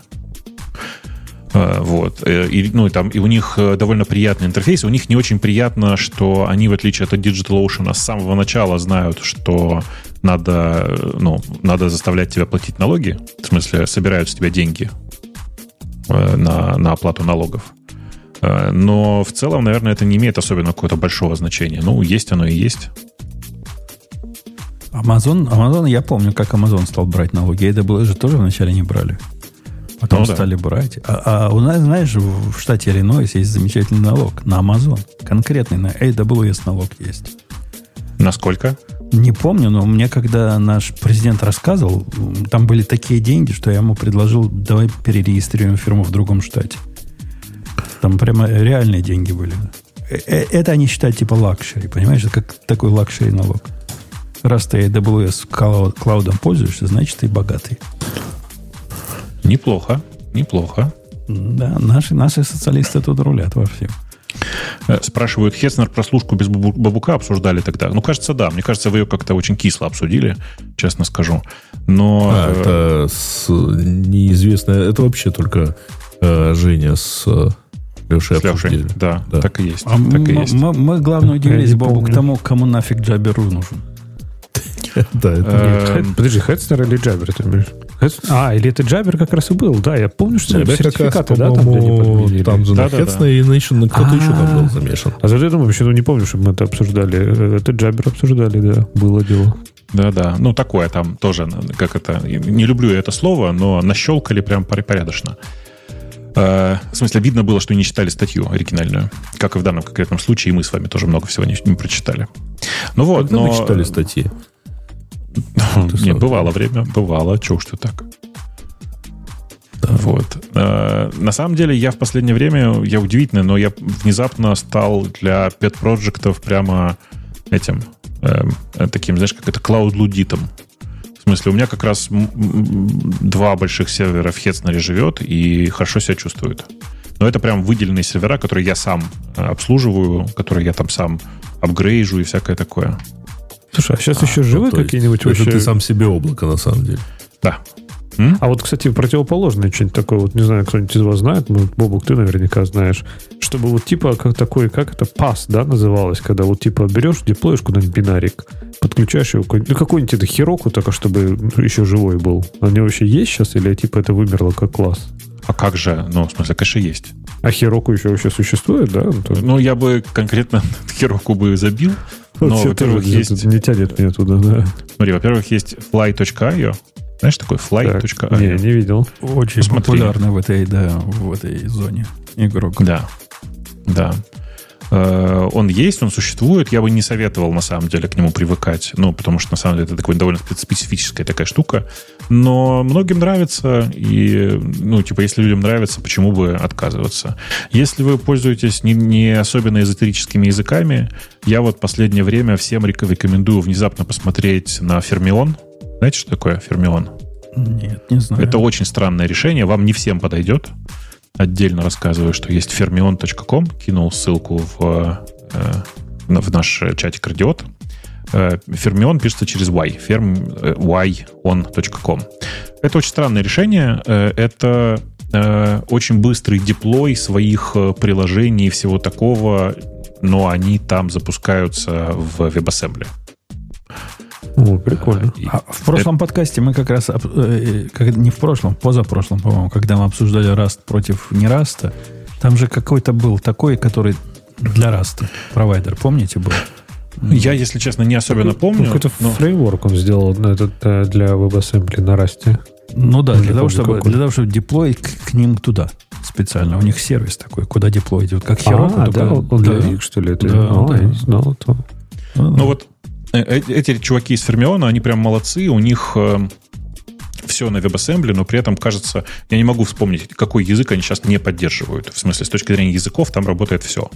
И у них суперудобная консольная утилита, это там типа, у них есть чудесная утилита, которая называется Spin, и ты там, не знаю, пишешь кусок на Go, потом пишешь Spin Build, там Spin Build запускаешь, он билдится, пишешь Spin Up, он у тебя хобана сразу тебя выкидывает, прям показывает URL, откуда, куда нужно, где можно тестить уже твое приложение. Подожди, из классических Google App Engine, например, жив еще?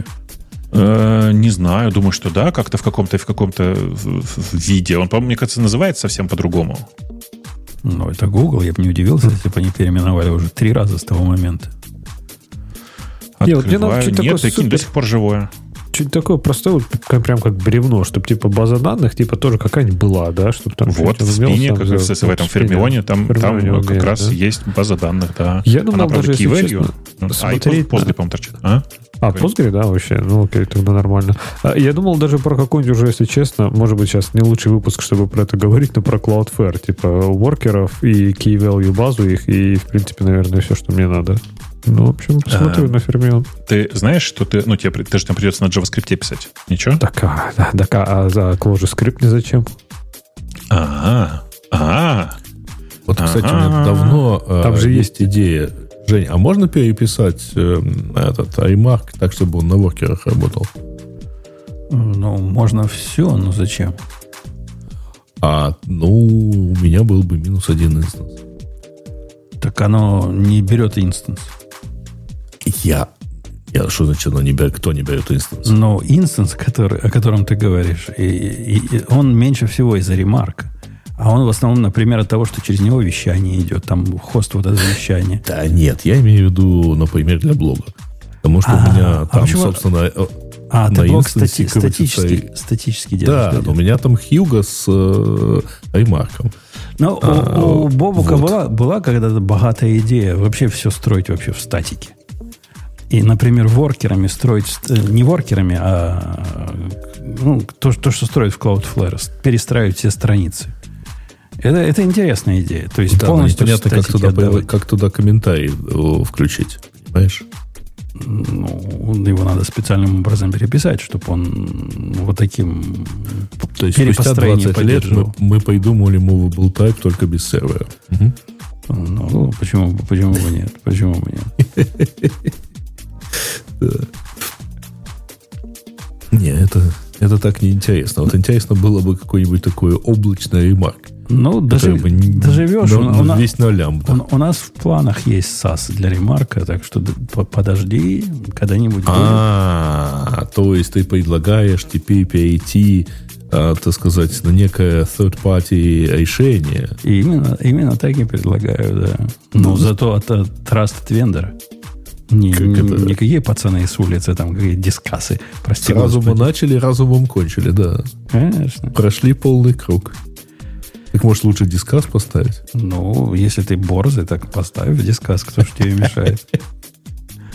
Можешь. У них там даже, видели в дискассе в современной, есть кнопка «Не воруйте мои данные». Прямо конкретно так и написано. Don't steal my data, что-то вот так оно звучит. Ты можешь выбрать эту опцию, они перестанут воровать твои данные. Да. Там на самом деле сейчас много таких. Причем они все такие как-то очень борзо платные. Вы обращали внимание? Там $25 в месяц, например.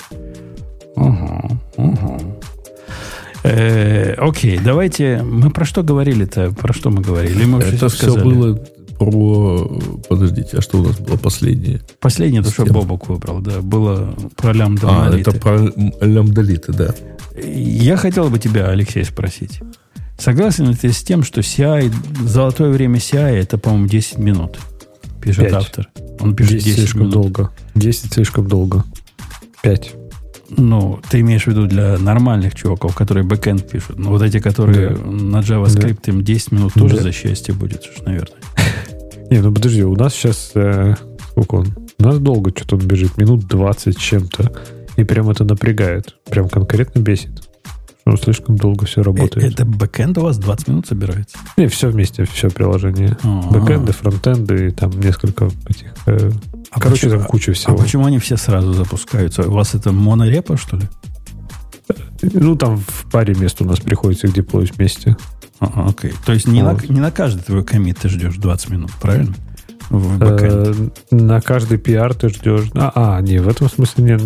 Наверное, можно оптимизировать, но у нас же типа фуллстек же приложение. Тебе же часто надо и то потрогать. Ты же делаешь что все сразу, а потом еще у тебя end-to-end тесты пока там попыхтят. И вот и получается. Суть этой статьи, насколько... Статья рекламная от какого-то граффити дев, который, собственно, выкатывает, судя по всему, свое решение, которое такое же, как у всех остальных, только быстрее и лучше. Но вопросы не задают, а какое правильное время и для CI. И говорят, 10 минут это вот то самое время. Меня уже 3 минуты бесит, когда оно заработает. Когда больше 3 минут работает, я уже хочу это оптимизировать как-то. Бобок, ты в какой ситуации начинаешь беситься? Я начинаю беситься примерно после 5 минуты, но на самом деле это прям проблема. Потому что бывает, я прям знаю сейчас прям компании, у которых иногда типа там CI крутится по полчаса. И ты понимаешь, почему. У них типа пачка тестов. Большая пачка тестов. Часть из которых отрабатывает, я не знаю, там типа по 10 минут. При том, что они распараллелены вроде бы там, в 4-5 потоков, да? Типа 4 потока. Все равно, это все равно очень долго. а запускать это все в параллель там, в 50 потоков, наверное, ну, не особенно осмысленно. Ну, у автора тут такая мысль, если я это у него читал, по-моему, у него читал, или у ее, кто бы оно ни было, о том, что есть такой конфликт, типа, если ты запускаешь в CI, ты как дебил ждешь минуты, а если ты запускаешь локально, то все мгновенно срабатывает, все быстренько. И поэтому их программисты пишут, что он в CI стараются не трогать, а все делают локальненько. В этом есть какой-то парадокс, правильно? Мы в свое время хотели... Вот мечта была тонкие клиенты, потому что в облаке все так быстро.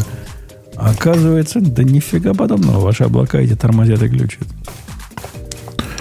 Так, ну все на свете человек... Это же человек написал. Все на свете тормозит и глючит. Ну, я предлагаю сойтись на компромиссе 5 минут. Хотя, на мой взгляд, 3 минуты было больше... Более приятное время. Ну, ладно. Раз вы говорите 5 минут, пусть будет 5 минут. Слушай, вы такие терпеливые. Как у тебя получается, что все это так быстро? Ведь иногда бывают там действительно тесты, которые, не знаю, связаны с, не знаю, с работой с сетью. Ну, долго сижу, думаю, как их написать, чтобы они быстрее работали. Вот, оптимизация вот этого CI, это у меня прямо отдельный... Когда они выходят за эти 3 минуты условно, то для меня это уже отдельная задача, как сделать их быстрее. Каким-нибудь способом, не знаю. Но вот в этом способе, вот в этом большом последнем проекте, который open source-овский мой спот, там у меня все тесты интеграционные. То есть там у меня была идея сделать все тесты интеграционными. Прям лег, как ты любишь. То есть все тесты поднимают контейнеры, все работают, практически все работают с контейнерами. И да, там я занимался оптимизацией, как бы не поднимать эти контейнеры слишком часто, как группировать тесты вместе, чтобы на один поднятый контейнер они работали. И вот это все. Да, своя наука. Сложно? Ну, в результате оно работает минуты 3, наверное, и работает. Я как раз недавно коммитил туда. Сейчас даже посмотрю, сколько оно сработало.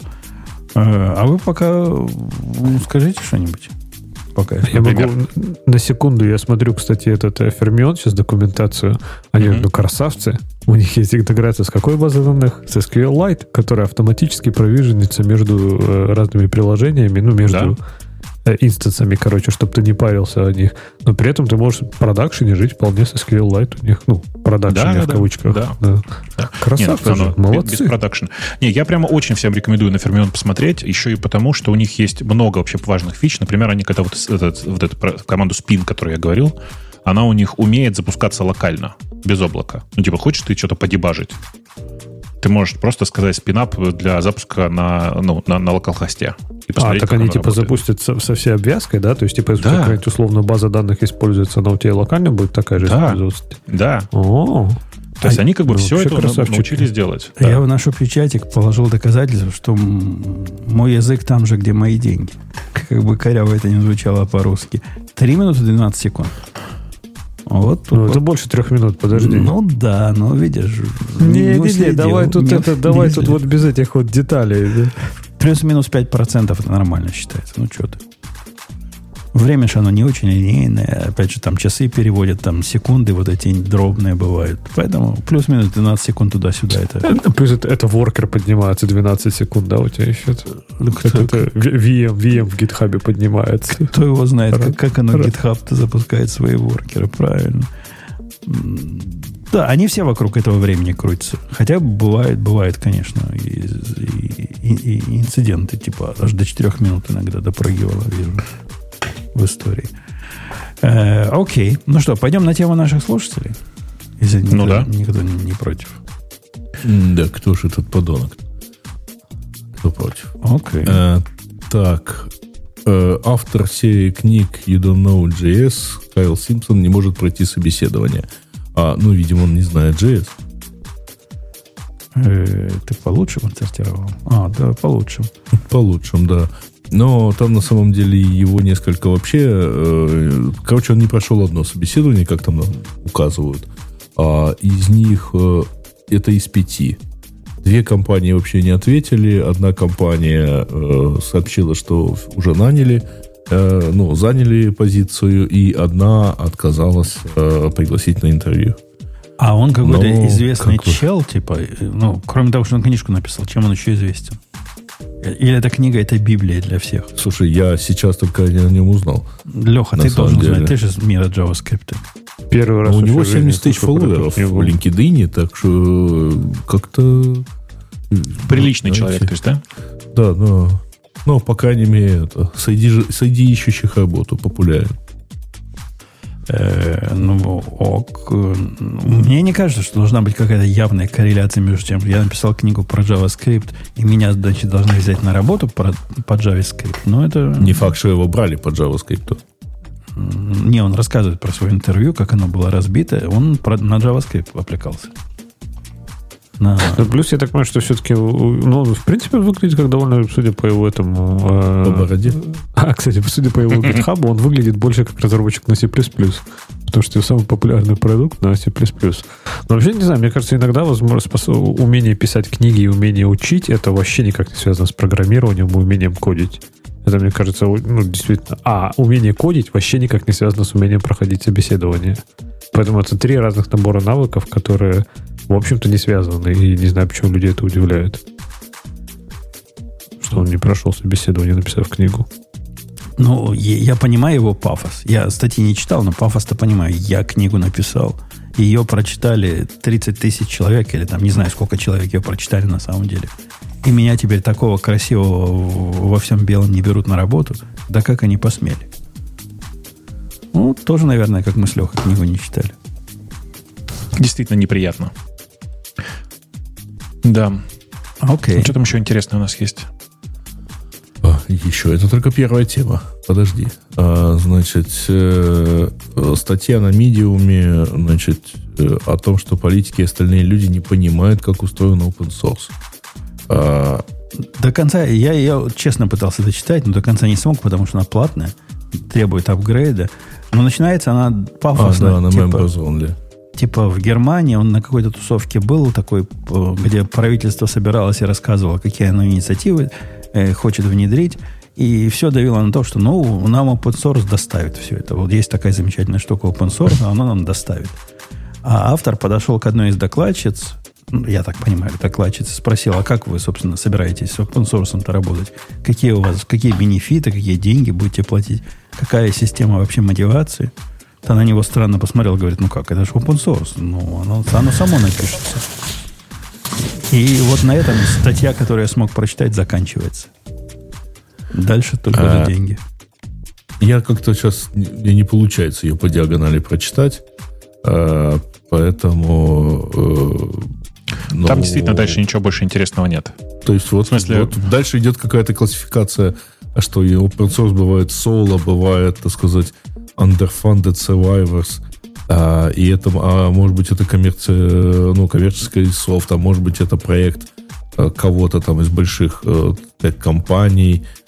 И the world was never ready for open source, пишет он там дальше. Вот. Но, в общем, понятно его удивление людьми, которые считают, что open source, это вот он с небес сойдет, так сказать, просто если мы заявим про open source. Но как-то ничего конструктивного я вот так навскидку не вижу. Ну, конструктивно я предложил баблосики платить. По-моему, вполне конструктивное предложение. Ну, в принципе, да. Разработка open source стоит денег. Это неожиданно. Ну, любая разработка стоит денег. Да, ну, конечно, в смысле, в том числе и open source, я про это. Да, потому что если не платить денег, люди идут настраивать микшеры. Никак не успокоишься, да? Надо было пройтись второй раз, да. Отполировать, так сказать. Особенно если бы я его настраивал, я бы сидел тут весь в слезах. Но, а даже когда не настраивал, он так работает. Но теперь ты знаешь, что проблема там. И мы убедились в том, что проблема это не ты. Поскольку от Бобука я тоже такое сегодня слыхал. Наконец-то. Да. Так, что у нас дальше по поводу open source? По-моему, это было. Qualcomm, слушай, по-моему, неделю назад я читал. Qualcomm анонсировала ARM-процессор Snapdragon X Elite. Конкурент Apple и Intel Core для ноутбуков. Было в прошлый раз. Было уже? Вот. Было. Или оно было не про это, а было что-то заточенное под сервер, а это теперь и про лэптопы. Вот. Нет, точно было, да. Да, про него и говорили, про этот элиты говорили в прошлый раз, да, что его обвели вот с той компанией, которую они купили.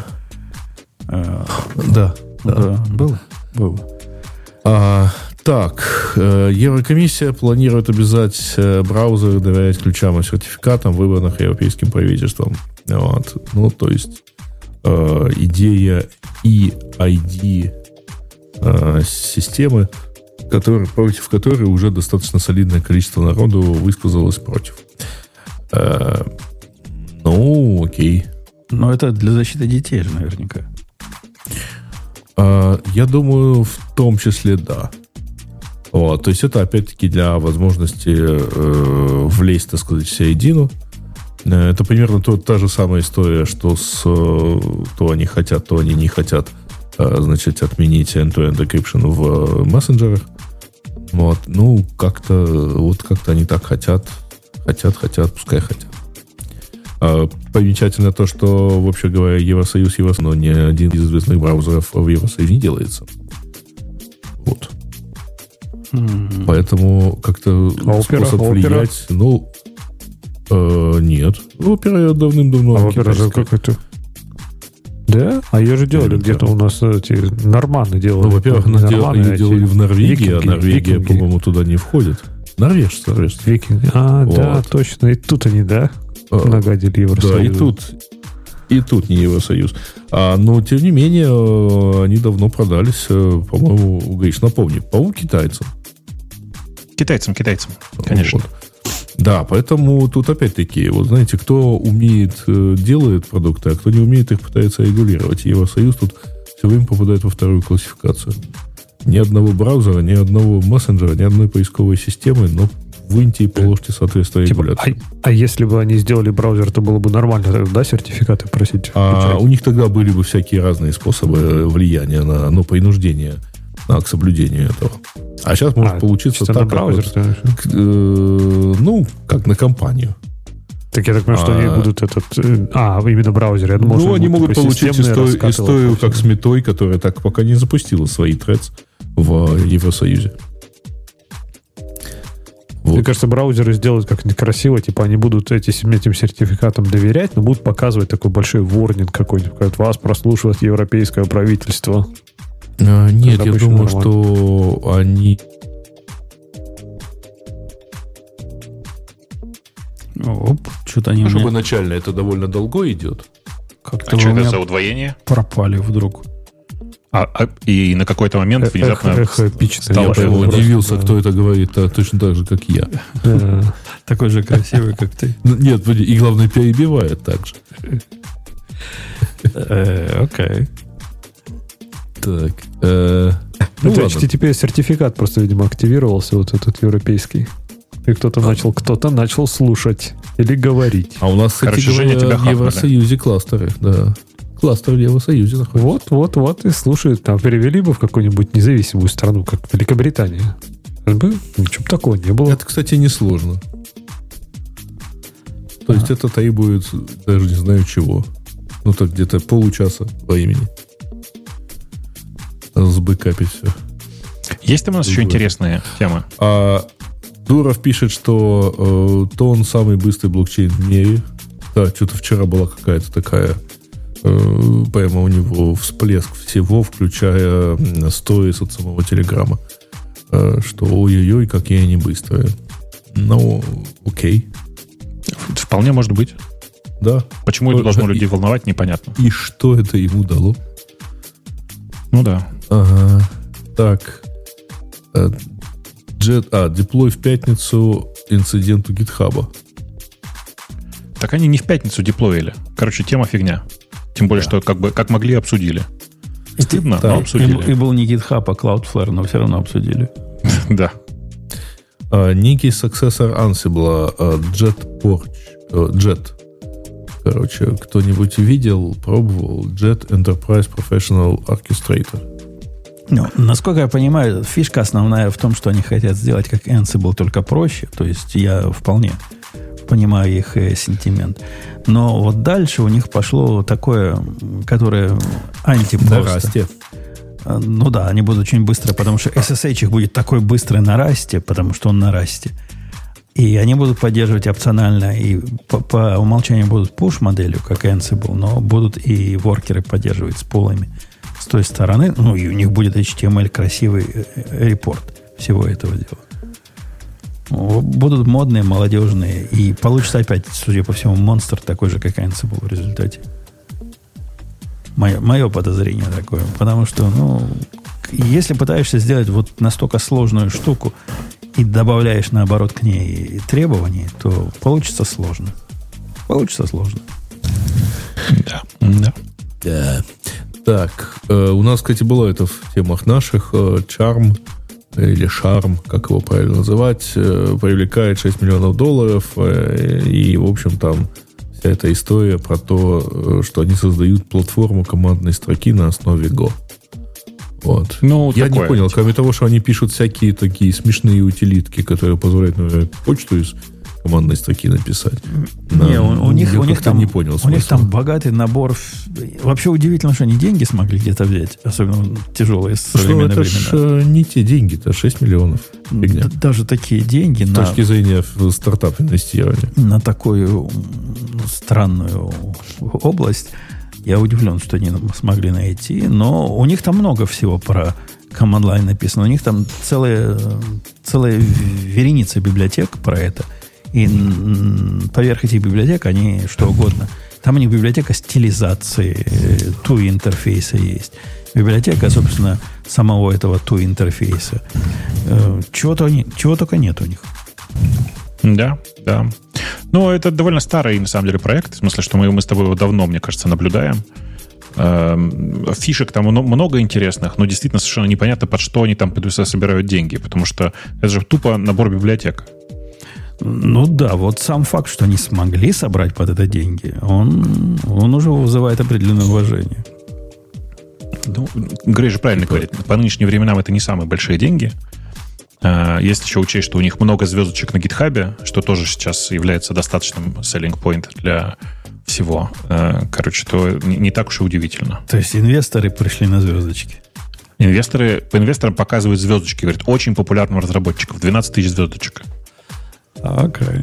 Okay. Ну, на самом деле, Gradient Ventures – это такой фонд по Гугле, который, и тут становится понятно, почему они вообще смогли что-то получить, потому что он сфокусирован на early stage startups, focused on artificial intelligence. То есть вот на хайпе их сочли AIM. Ну, прекрасно. Вот. Фонд, правда, довольно старый, потому что Google его представил в 2017 году. Вот. Ну, видимо, он все это время как-то что-то там какие-то денежки разбрасывает. И вот в результате получилось. Вот. А они сами-то, по-моему, не первый год существуют. А дальше Nightshade, который портит картинки. Такое. WebAssembly Garbage Collection enabled by default in Chrome. А это типа big deal, говорят. Что у вас с WebAssembly? Говорят, теперь на Java можно, значит, писать такие, собирать такие с таргетом WebAssembly. Размером там не мегабайт, как раньше будет, потому что там все управление памяти должно было пиндюриться. А 2 килобайта получается приложение. А что, Java умеет WebAssembly? Подожди. Ну, да. Да? Да. А, это Graal, наверное, какой-нибудь, нет? Ну, кто-то из них умеет такой строить таргет, как все остальные умеют. Java прямо сильно хвалят. Говорят, на Rust типа получается в 5 раз больше, чем на Java. А Java прям молодцы. Да, Kotlin. Kotlin. Подожди, Kotlin у него есть нативная. У Kotlin через таргет. Да, это их мультиплатформа. Это другой, да. Не, я читал. Это не JVM-ный Kotlin. Они там про JVM, но именно Java говорили. Вот, в обсуждении, где я читал, да. Я уж не придумал такого. В Safari он, естественно, говорит не шмогла.